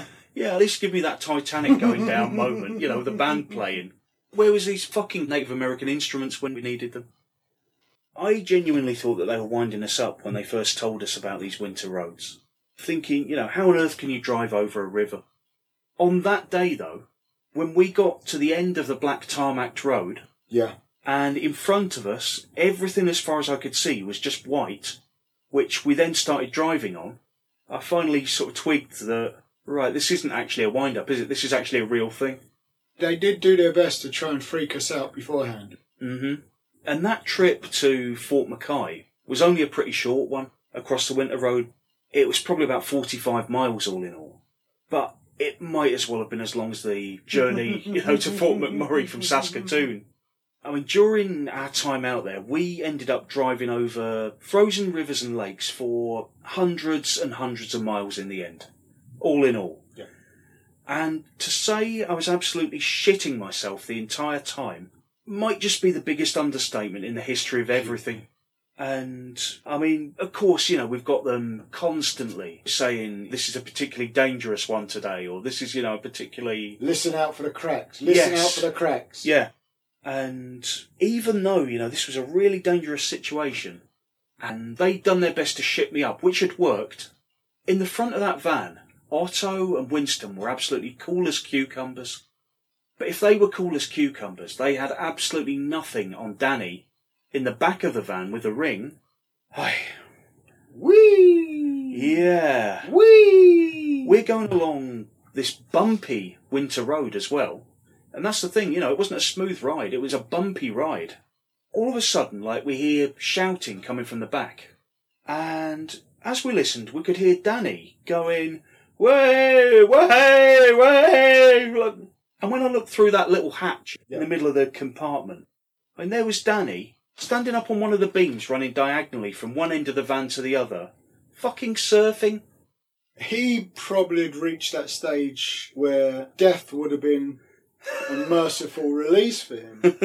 he was not worried about it at all. He did find it a fun experience. I don't know whether that was just ignorance, because if he, he was in a box, he was in that ring van was a box. Could have been delirium. Delirium, yes. I never thought about it that yes, way, you know. Yes. Yeah, he's had you know a Mars bar to eat two days previously, and like he's, he's just sort of he's entered some kind of hibernation. He's emerged out of a diabetic coma of some sort. You know, it's he like really feels that he was on a fairground ride. yeah. he really thought he was. But I mean, you know, I couldn't believe it. You know, we're going along these bumpy winter roads. There's Danny fucking perched on this beam surfing, and I think that was actually the closest I came to cracking and shouting, "What the fuck is wrong with you people?" But I mean, you know, somehow we made it in one piece. Somehow. Well, I say that actually. I mean, every now and again we'd hear Danny sort of, we'd go over a bump and Danny would sort of fall off and thud on the floor. You know, we'd hear, ow. But within a couple of minutes he'd get straight back up, be straight on the beam, you know, surfing again. Way, way, mm-hmm. way. that ring was tightly packed away into the van, but it still shifted, and it was dangerous. I know it shifted. It, it shifted, it moved. I know it shifted from that brief stint I spent in there, you know, on the way to Fort McMurray that time. That would, well, that would have killed him. Well, after like, the one time we went over this especially big bump, we heard this big in the back of the van, and Danny just went quiet. We didn't even hear ow. We just heard, and everything just went quiet. And, you know, I called back there and I asked, you know, are you okay? Nothing. So I kept asking and kept asking and kept asking. Nothing. And given the situation we're in, we're on this winter road being shitted up enough as it is. Yeah. It's not like we can exactly stop and, you know, get out and check on him. no. I mean, short of asking, are you okay? There wasn't really a lot we could do. It turns out when we actually got to Fort McKay, he'd, like, banged his head. He'd fucking knocked himself out. Oh, Danny. And you imagine, like, if I don't know who would have stopped the van, for example, but imagine somebody like comes along there wants to stop and check the van. Yeah, they open up the back of the van and there's this fucking corpse in there, like frozen solid. Like, It isn't out of the realms of possibility that those head injuries that he accrued for the Can Am tour could have been the reason why he went a little bit yeah, crazy in late years. who knows? Who knows? I mean, it's definitely a distinct possibility. He'd be able to use it as defence. Hmm in a court, he could use it as defence. I don't know whether it would be plausible.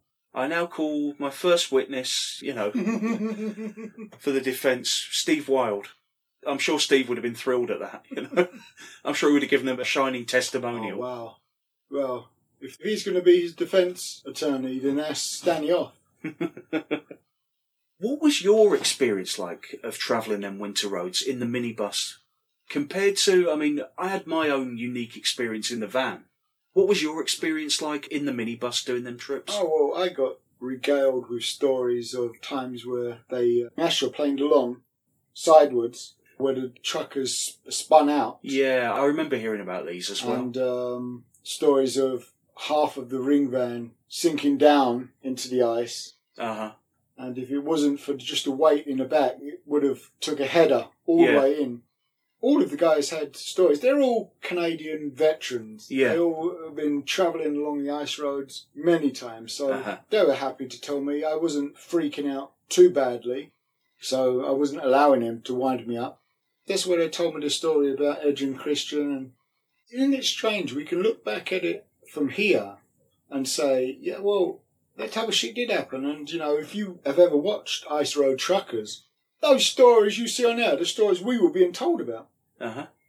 Know, it does happen. Yeah. And it's a very real danger. And again, you know, we talked a little bit earlier. That very real danger, you know, you're in this van going along the middle of nowhere. If you're pretty much fucked if something does happen. You're not getting a recovery this truck is the thing, yeah. and get you. You know, how do you get out of that situation? And also, you're going along and you look out the window and you randomly just see a fucking bear, Yeah. like Yeah, over the other side of not well the road. that's, winter that's road. crazy. Although we did stop and have a photo opportunity with you as the cameraman. Yes, I thought you were going to say with the fucking bear. I was going to say I'm kind of glad I More missed that one. Yeah, and that worried me a little bit. That photograph, you can see me in it smiling, but it was a nervous smile that I was given because You know, when I put that photo up on Twitter, when I put that up, I sort of put underneath, like, uh, I said, looking back, I really wish I'd hobbled onto one of the winter roads, you know, for one of these pictures. now, if you remember rightly, that was on a slope. Hmm, So if you would have tried to hobble down, you would have slid down. probably, yeah. And getting back up again, I don't know, you probably wouldn't need to be carried. Yeah, so that's a difficult one because I don't think you would have been able to. I don't think, because it was a slope, it was a steep slope down. Uh-huh. I don't know whose idea it was for us to stand all the way down in that. That's what was freaking me out. I'm thinking, are we safer here or are we in more danger? Yeah, that was another thing you never quite knew, did you? No. Because you weren't familiar with the terrain. You weren't familiar with the surroundings. You were relying on other people to not only give you that information, but you also had to trust them that they knew what they were doing, sort of thing. I remember bits of that show. I remember the show itself wasn't exactly especially memorable. It was pretty much just a case of we've got this nice little routine now. And I remember us just sort of motoring Yeah. through that. Apart from the winter roads, I don't think anything sort of specifically memorable happened on that reservation.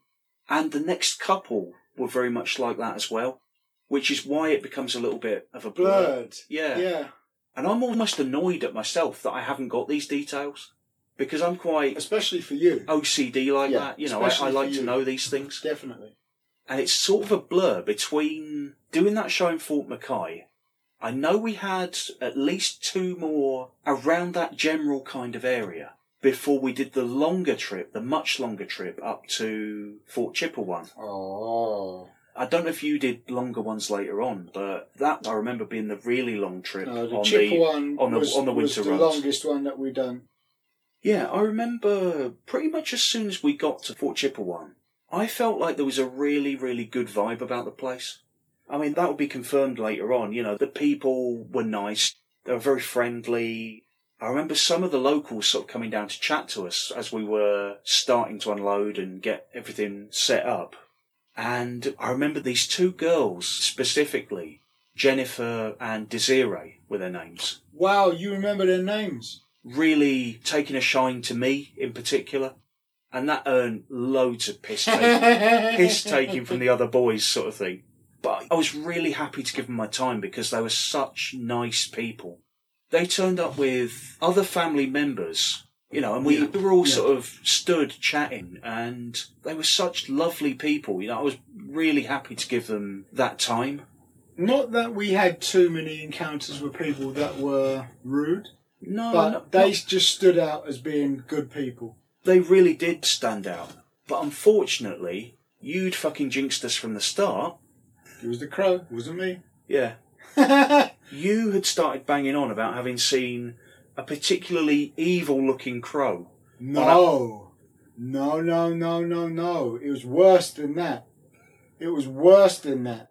The crow landed on the bonnet of the van. Uh huh. Oh my goodness, this is now flashed back to me. The crow had landed on the bonnet of the minivan, turned, looked directly into the windshield, screamed, flapped his wings, and then just flew over the van. And Rick turned to me and said, Did you just see that? And I was stone faced, staring directly at, uh, outside of the uh, windshield. I thought, right, that's it. And even Steve said, Oh, we should just turn around now. He said, That's a bad omen. And Rick agreed. And I said, Oh, though you don't need to convince me, that's a bad sign. and from there, things did go. Yeah. I mean, I ended up getting injured while we were bringing the ring in, slipping on. You know, it was one of them really sort of shiny, very buffed gym floors, wasn't it? If you remember, the venue, it wasn't a straight line from the entrance of the venue to the ring van. Uh huh. There was a turn that we needed to make. That's where you went. But I actually went over more than once. But the first time I was okay. I just remember us traipsing the snow in directly from outside. Yep. Because, you know, there was no matting or anything. No. and me then going. But one thing I did remember recently, actually, I'd never even put two and two together at the time. The previous year, period of about a year, I'd already fucked my ankle twice in different incidents. One time when I was on with Alex at a show in Worcester, it was a low ceiling and it was a low set ring as well. And you know from having done that spot with Alex where he does the spinning wheel kick Yes. um, with you sitting on the corner and you sort of cartwheel in a sense You to, do. you, know, You sacrifice yourself by throwing yourself to the side. yeah. That was the first spot of that match. And I came down in such a way that I landed right on my ankle, fucked my ankle. So, Fantastic. If you're going to hurt yourself like that, you want to do it in the first few minutes because you know for the next 10, Alex has got so many spots planned out for you uh huh. that he'll still want to do, even if you've messed your ankle up. Yeah. Yeah, and because of the low setting on the ring, I didn't have as much time to adjust going over. Not that I probably could have done anyway, because I pretty much just threw myself and it was all a bit of a blur. yeah. That's the way I used to do it. But not only that, I mean, that probably sort of set the grounding. But about six months after that, I fucked my ankle again, this time going out of a rumble in Wales for Dave Reese. You encountered, was it a hospital or was it medical It was centre? the two girls, Jennifer and Yeah. Desiree, along with Jennifer's brother, who was a little bit older, because I think they were 14 at the time. They were both 14. And he was, I think, maybe 17, but he could drive. You know, it was a bit different, wasn't it? See, the He law about driving on those places. Yeah, it was a bit shaky, wasn't Yeah. it? You know, it was if you're a bit responsible, then okay, you can drive. They took me off in his car to the medical station, and he went off to do whatever he was doing. And the two girls waited there with me until the nurse could come out and see me. And that was brilliant, actually. It was a shitty situation, but spending that time there with them and them sort of firing all sorts of questions at me, not just about wrestling, but about life generally. They had such, you know, sort of curious minds about not just this stuff that we were doing, but like the world in general. Yeah. They were so keen to get this outsider's perspective. Their whole life experience was inside of that. Well, this is the thing. Yeah. And it was probably very rare that they actually saw Yeah. Any kind of outside influence. Definitely would be. Probably similar to, you know, you've told me before about when you've taught in China and because of the environment yes. be- being very restrictive in terms of their experience of you the are the window you know. to the world for them. you Yeah. know, so they will try and quiz you on what life is like. I think they really enjoyed sort of making a fuss of me, you know, which was nice. And they were just such genuinely lovely people.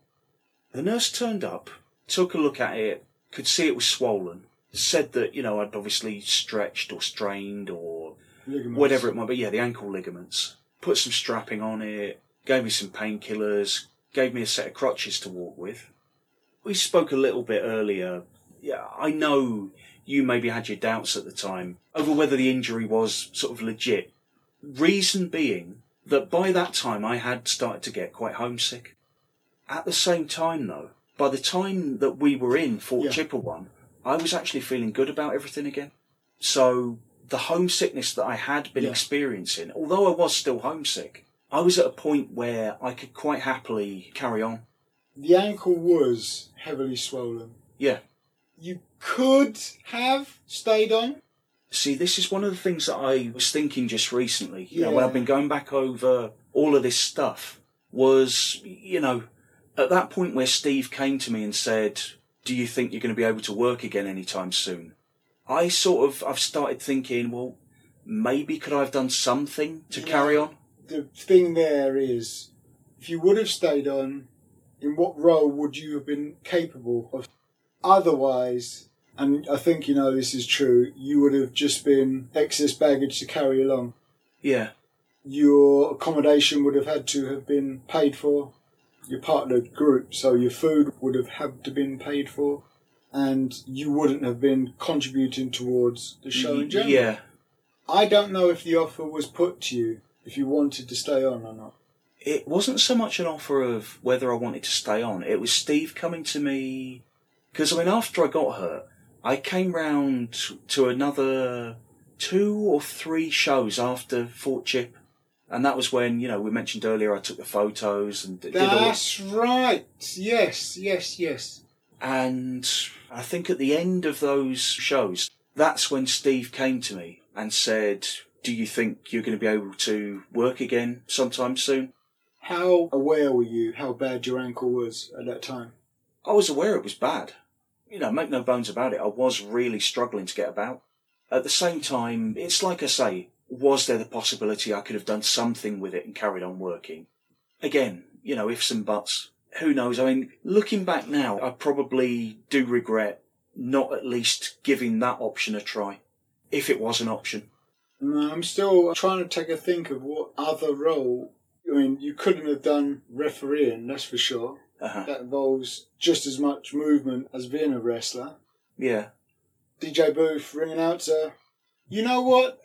Oh God, twenty years, and this is only coming across my mind now. That should have been the offer given to you, because that would have freed up Otto Yeah. to just step in in your place. So it's just an exchange, straight Yeah. exchange.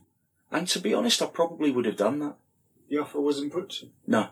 Would have put a unique spin on the show, having a British voice. Yeah. That would have been quite It- strange, it, actually. would have been, but I guess if the offer wasn't put to you, as you say, you can't work off ifs and buts.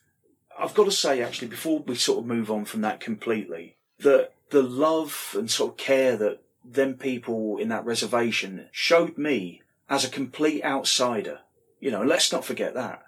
As a complete outsider, they showed me so much love that day, looking after me, making sure I was okay. And I don't know if you remember, but I turned back up at the show about the time the show was starting. Yes, I do remember. Jennifer's brother again had brought me back down in the car, and they'd come down with us, you know, to sit in the crowd. I ended up sitting wherever it was, somewhere, and I remember not just Jennifer and Desiree, the two girls, coming over and constantly saying, you know, do you need anything? You know, can we help you with anything? Are you okay? Can we get this for you? Can we get that for you? But lots of other people from the reservation who I hadn't even met you know, but they'd seen me sort of turn back up on these crutches and they'd obviously heard the story of what had Yes, happened. They would have. I had loads of people keep coming up to me, you know, saying, Are you okay? You know, do you need anything? And I thought that was so nice. It's going to stay with you. That type of um, And it did. interaction, It has. kindness. Remember really horrible incidents that happened to us, and really good incidences as well. And sometimes in the business that we were in, those good incidents Mm. weren't quite as many as the bad incidents. So they tend to stick out in the mind even more. So I remember watching the show and I remember, as I say, loads of people coming up to me to check I was okay. And at the end, when, you know, everything was getting packed away and somebody else was having the DJ booth dropped on their head for a change, I remember, you know, the two girls sort of coming up and giving me hugs and, you know, saying, thank you for being our wrestler friend and all this. And uh, Steve, who was standing nearby, even Steve went, ah. And it has stuck with me. And I always wanted to go back there. Even if it wasn't to wrestle, I just wanted to go back to that place. And I'm still determined one day that will happen. I don't know if it would have been that night in Fort Chipewyan. That was one of the nights that you worked with Cuban, that I saw you work with Cuban. But I don't think that was the night where they ribbed you. We've got to tell that story. That was the last night of me working with Cuban. I can't remember the venue, but they did it for that purpose. Right. And I think Cuban insisted on that happening because he would always beat me with the Cuban stunner, yeah, that's right. which I, you know, you've seen some ridiculous cell jobs. Yeah. My cells got better and better every night I was taking it. The sleeper finish. Were you there when they were planning it? I don't remember ever hearing them planning it. Because you knew it was a rib. You knew what was happening. Yeah, I stuck Cuban in a sleeper, raise the arm up, drop it once, raise the arm up, drop it twice. And the idea was on a third, just before the arm drops, it holds up Yeah. to show that the person is still conscious. This time, Cuban just let the arm drop for the third time. and Otto, the referee, rang the bell. I was the winner. Then they tried to rib me over properly, putting Cuban to sleep in a legitimate sleeper hold. Which I thought I wasn't applying enough pressure to put someone to sleep. Uh, how can this be true? And I don't know, they worked some sort of gimmick where they roused him, some hocus pocus, slapped him on his trapeziums, and he jumped up and chased Otto out the ring and chased me out the ring. But that was nice, that was nice, you know, putting me over on the last night that we worked together. Means I went over on a legend like Cuban Assassin. What a guy. What a guy. I remember saying goodbye to everyone, and I was genuinely gutted to be leaving. I didn't want to see you go. I did not want to see you go. Well, this was the other thing. I was essentially sort of abandoning you out there as well. We'd gone out there as a team sort of thing.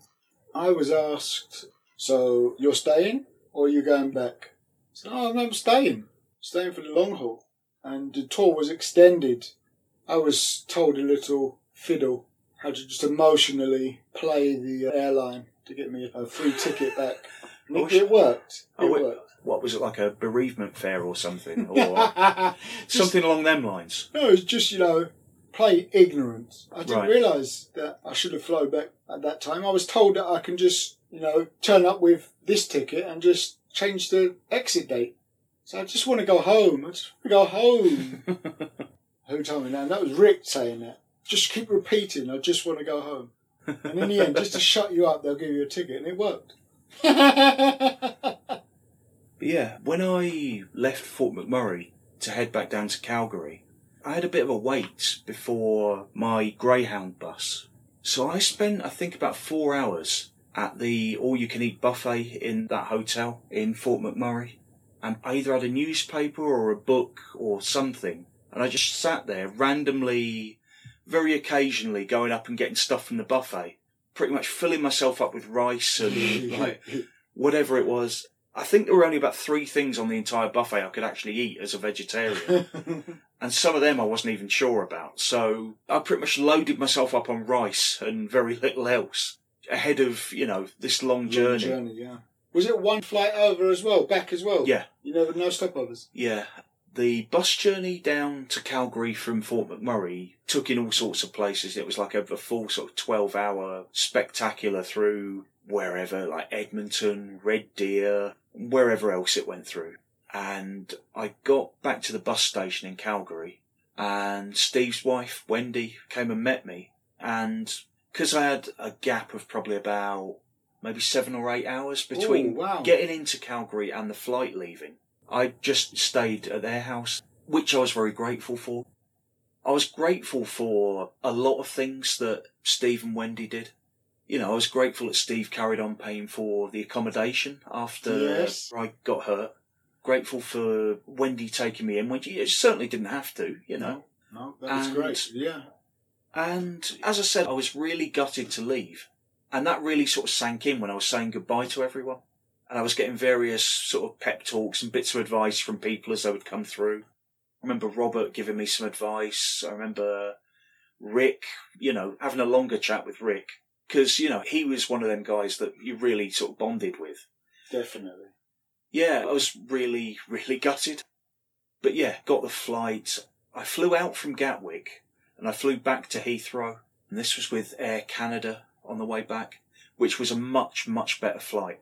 Not just in terms of general comfort or anything like that, but a steward crew that actually came round regularly with stuff. There was even a vegetarian meal, which, you know, I didn't have the luxury of on the way out. All I had was these little bags of pretzels. And I remember I was still bricking it a bit on the way back. But I do remember my one abiding thought on the way back was, please let me survive this flight because I want to tell people all about this incredible adventure I've just been on. And although I'm gutted to be coming home early, what I've experienced over the last month will Stay with me. And it has. Yeah, and of course, when I finally got back to Birmingham, you know, I, I'm, I'm flying into Heathrow. I've still got to get back to Birmingham. I'm still on crutches as well. And I remember getting ferried through the airport on one of these, you know, them luggage cart Yeah, type yeah, yeah, things. yeah. I don't know what they're called, but I don't know what they are, but I know what you mean. yeah, getting ferried along from the plane, you know, on one of them, like all the way through to where I could get. I'm trying to think how I did it. I must have got the tube back into probably Euston or wherever, and ended up getting a train from there. So yeah, that was an experience. And when I got back, when I finally got back to Birmingham, I slept for about two days. I turned into Danny Just caught up with you, yeah? basically, yeah. Because I mean, I hadn't factored in at the time that whole time of getting up in the morning on the day I left Fort McMurray, Yeah. twelve-hour bus journey down to Calgary, then you know, however many hours, then an eight and a half hour flight back, and I hadn't slept in this time at all. It was like that trip to Fort McMurray catching up with us again. I slept honestly for about two days. I mean, that's obviously where I left the tour, but of course you carried on, and as you say, even more dates got added Yes. before you finally came home. We had sporadic cancellations in that time frame as well, Uh-huh. but more dates were added. Um, Phil Lafon was introduced Yeah. into the group. I know he's a hero of yours, he was a hero of mine. Uh-huh. Steve introduced me the day that he joined the group, and he saw me staring at Phil Lafon with stars in my eyes. And he said to me, Calm down, Justin. It's okay. calm down, calm down. He's a wrestler just like you. hmm And Steve said, This is Justin He's from the UK. He's a very good hold for hold wrestler. And I thought, He put me over to Phil Lafon. Okay. hmm I kind of wish that he didn't do that because, um, and again, I've said this to someone very recently. We shouldn't put other people over too big because if that person doesn't live up to, Yeah, that's the thing, isn't it? It puts pressure on Yeah. you to live up to that. yeah. But I ended up uh, having really nice run of matches with him. I potatoed him a couple of times. He reminded me that, you know, he goes, okay, once is a mistake. said, if you keep on though, Justin, I'm going to have to give you a receipt. It was so funny, uh-huh. so funny. He didn't mind me going over every single night. He looked at me and said, it's pro wrestling. And that stuck with me Yeah. because that- other people said that to me when I was putting other people over. And they looked at me and said, really, you let me go over? And I would say to them, it's pro wrestling. Mhm. It means nothing. But we've both been in situations where we've seen people throw temper tantrums oh, God, if you're expected to lose a match. Uh-huh.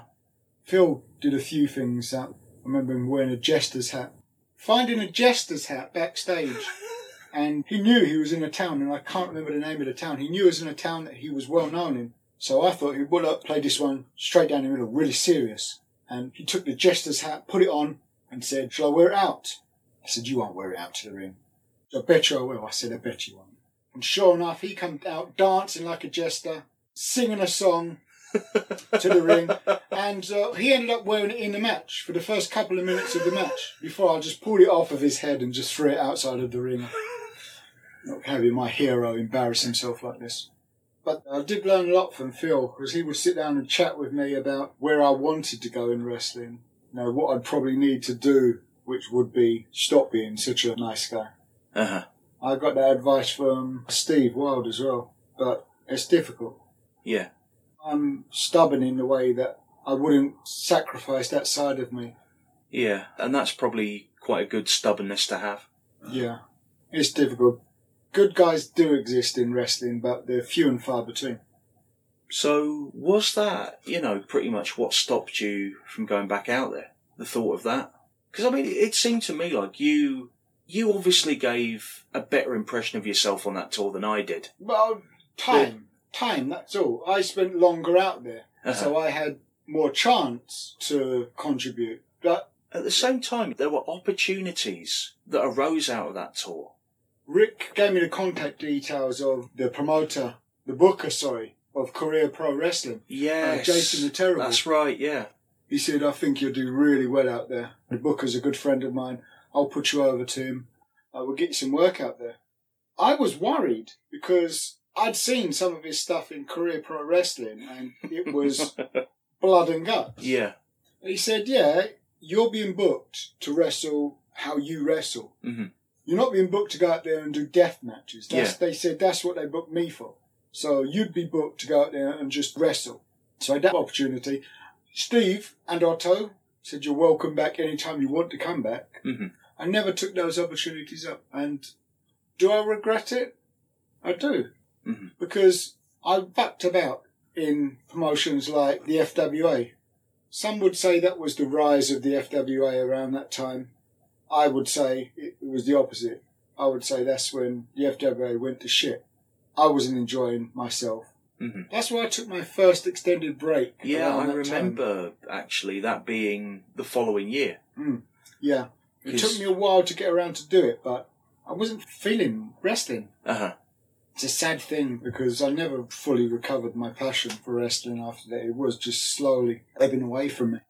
Well, I know that similar to what you were saying, it was actually Rick that I was talking to and got in touch with me and said they wanted me to go out to IWA Japan, funnily enough, and be a manager out there for him and, you know, whoever it might be, sort of thing. Because I remember them being impressed with my talking.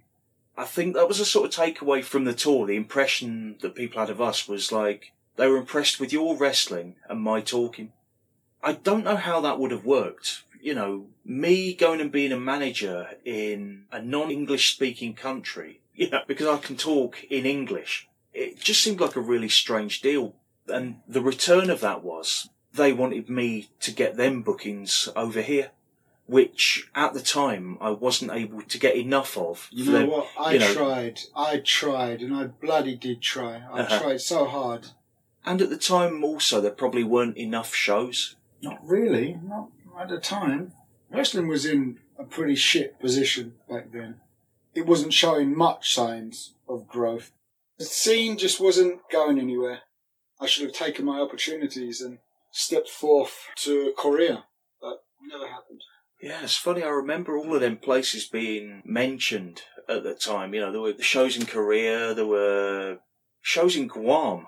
Yes. You know, I think it was the same people, wasn't it? You yes, know? it was, yeah. Puerto Rico as well. Yeah, that would have been good.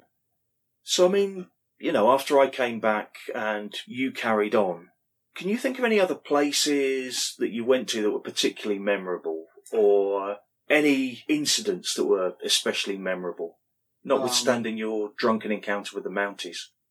Oh no, we can't mention that. that that- that's damaging to my reputation. We can't mention that. Again, Mansfield tried to drop me in it with that story. I regret telling him. Now he's using that as ammunition. There was a mining town. That was very different. That was a hard town to work. Good crowd, and they loved their wrestling. But you had to really, really go out your way Yeah. to perform with them. If you were slacking, you know, they'd let you know about it. By then, I was working with Phil Lafon regularly. We was in a good pattern. We knew what we were doing. It was just a wash, rinse, and repeat Uh-huh. system again. They were good matches. What happened to your Can-Am hat? I wish I knew. I wish I knew what happened to my Can-Am hat. You had the Can-Am t-shirt as well. Yeah, I had a hat and a t-shirt. You had the cap. Yeah, I had the cap, and I'm pretty sure it got nicked backstage at a show somewhere, Whoa. but I can't remember the specifics now. That was our only keepsake. Yeah, that was the thing, you know, and that's one of my regrets. As well as coming home early and, you know, missing out on that stuff that, like you've just said. One of my main regrets was not having enough mementos of that trip. You see, memories are all we have. Unfortunately for you, you have an excellent memory. I remember certain moments, hmm and I remember the feelings that they evoked inside of me. That's when I can look back and smile at those times. I think I've told you in the past before, if I could go back in time and do it all again, I wouldn't. hmm And if I could only make one exception through my time in wrestling, it would be that time in Canada. I would do that time in Canada again. Uh-huh.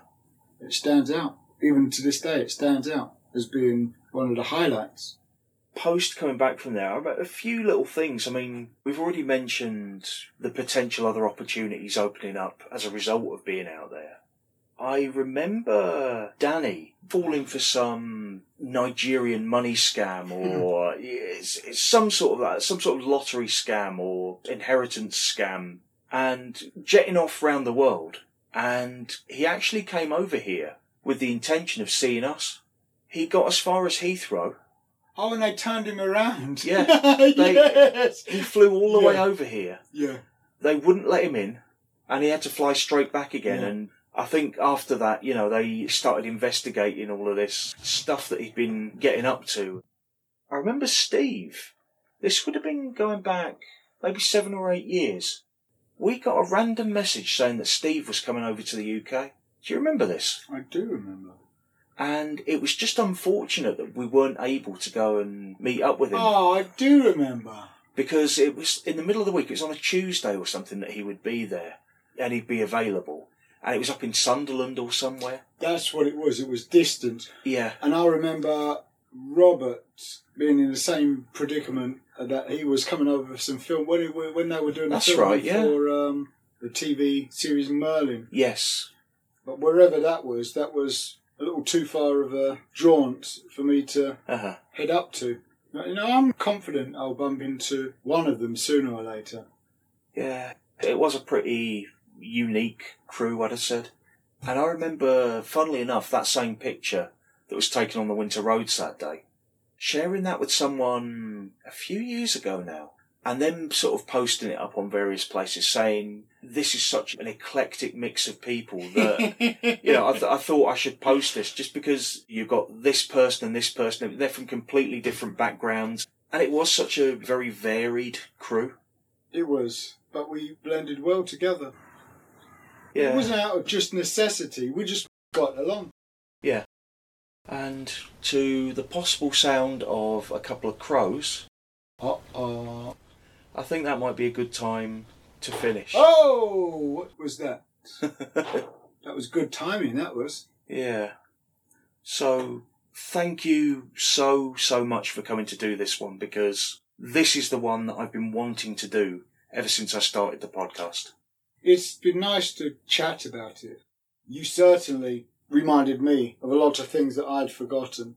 If anybody out there is considering taking a chance, taking a gamble, and heading out overseas, do it. Yeah. It's always good to broaden your horizons, you know, and taking yourself out of that comfort zone.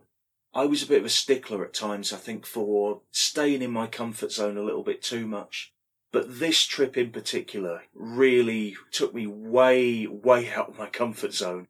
And despite it being tiring, despite it being hard work, you know, despite it being all of these things, it was an absolutely incredible experience overall. Thank you, Ken Ampton. Yeah, thank you to everybody we encountered on that trip. It was just an absolute blast from start to finish. So, thank you very, very much. Thank you. Thanks for having me, Carl. Yeah, it's been brilliant. So that was my interview with my good friend Justin Richards, who I'm sure you'll agree was another absolutely fantastic guest. And I'll look forward to Justin no doubt joining me again at various points in the future on this podcast.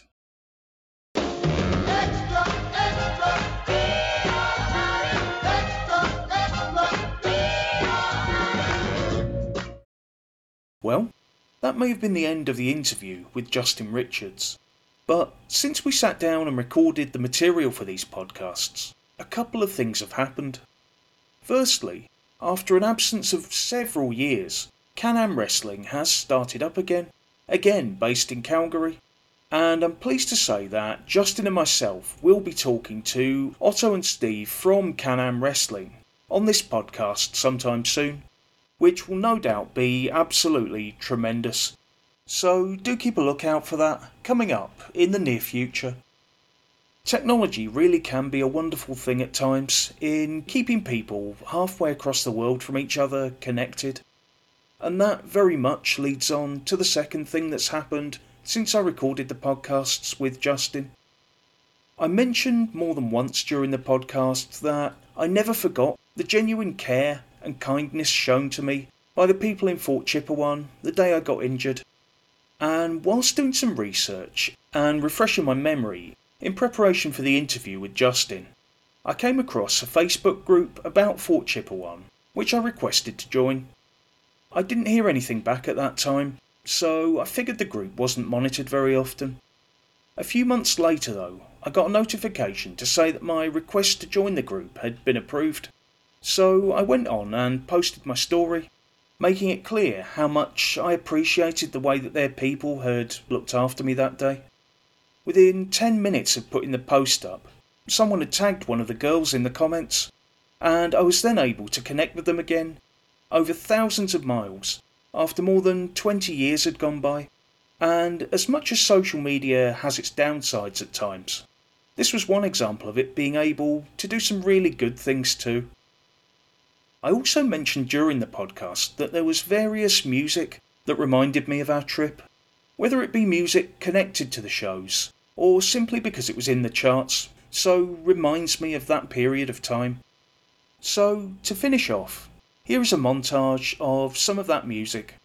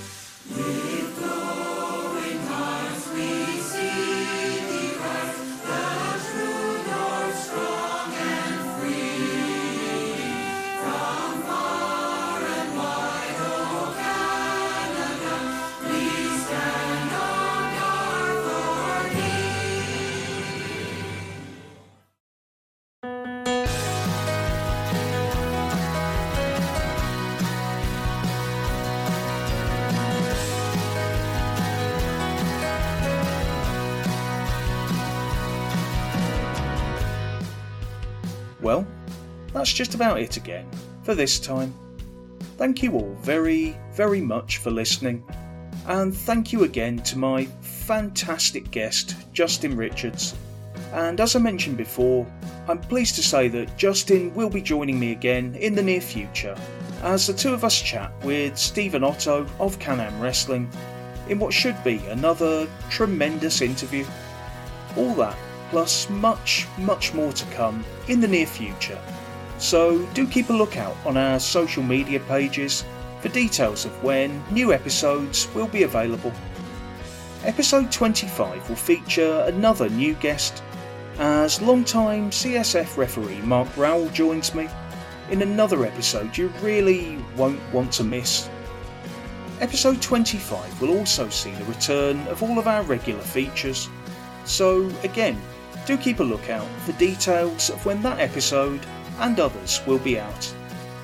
Until that time, if you enjoy this show, please do continue to like, share, retweet our posts, and recommend us to others. Please do also get in touch and let us know what you think. We do love to hear your feedback. So until next time, this is Carl Stewart, signing off and saying goodbye and thank you.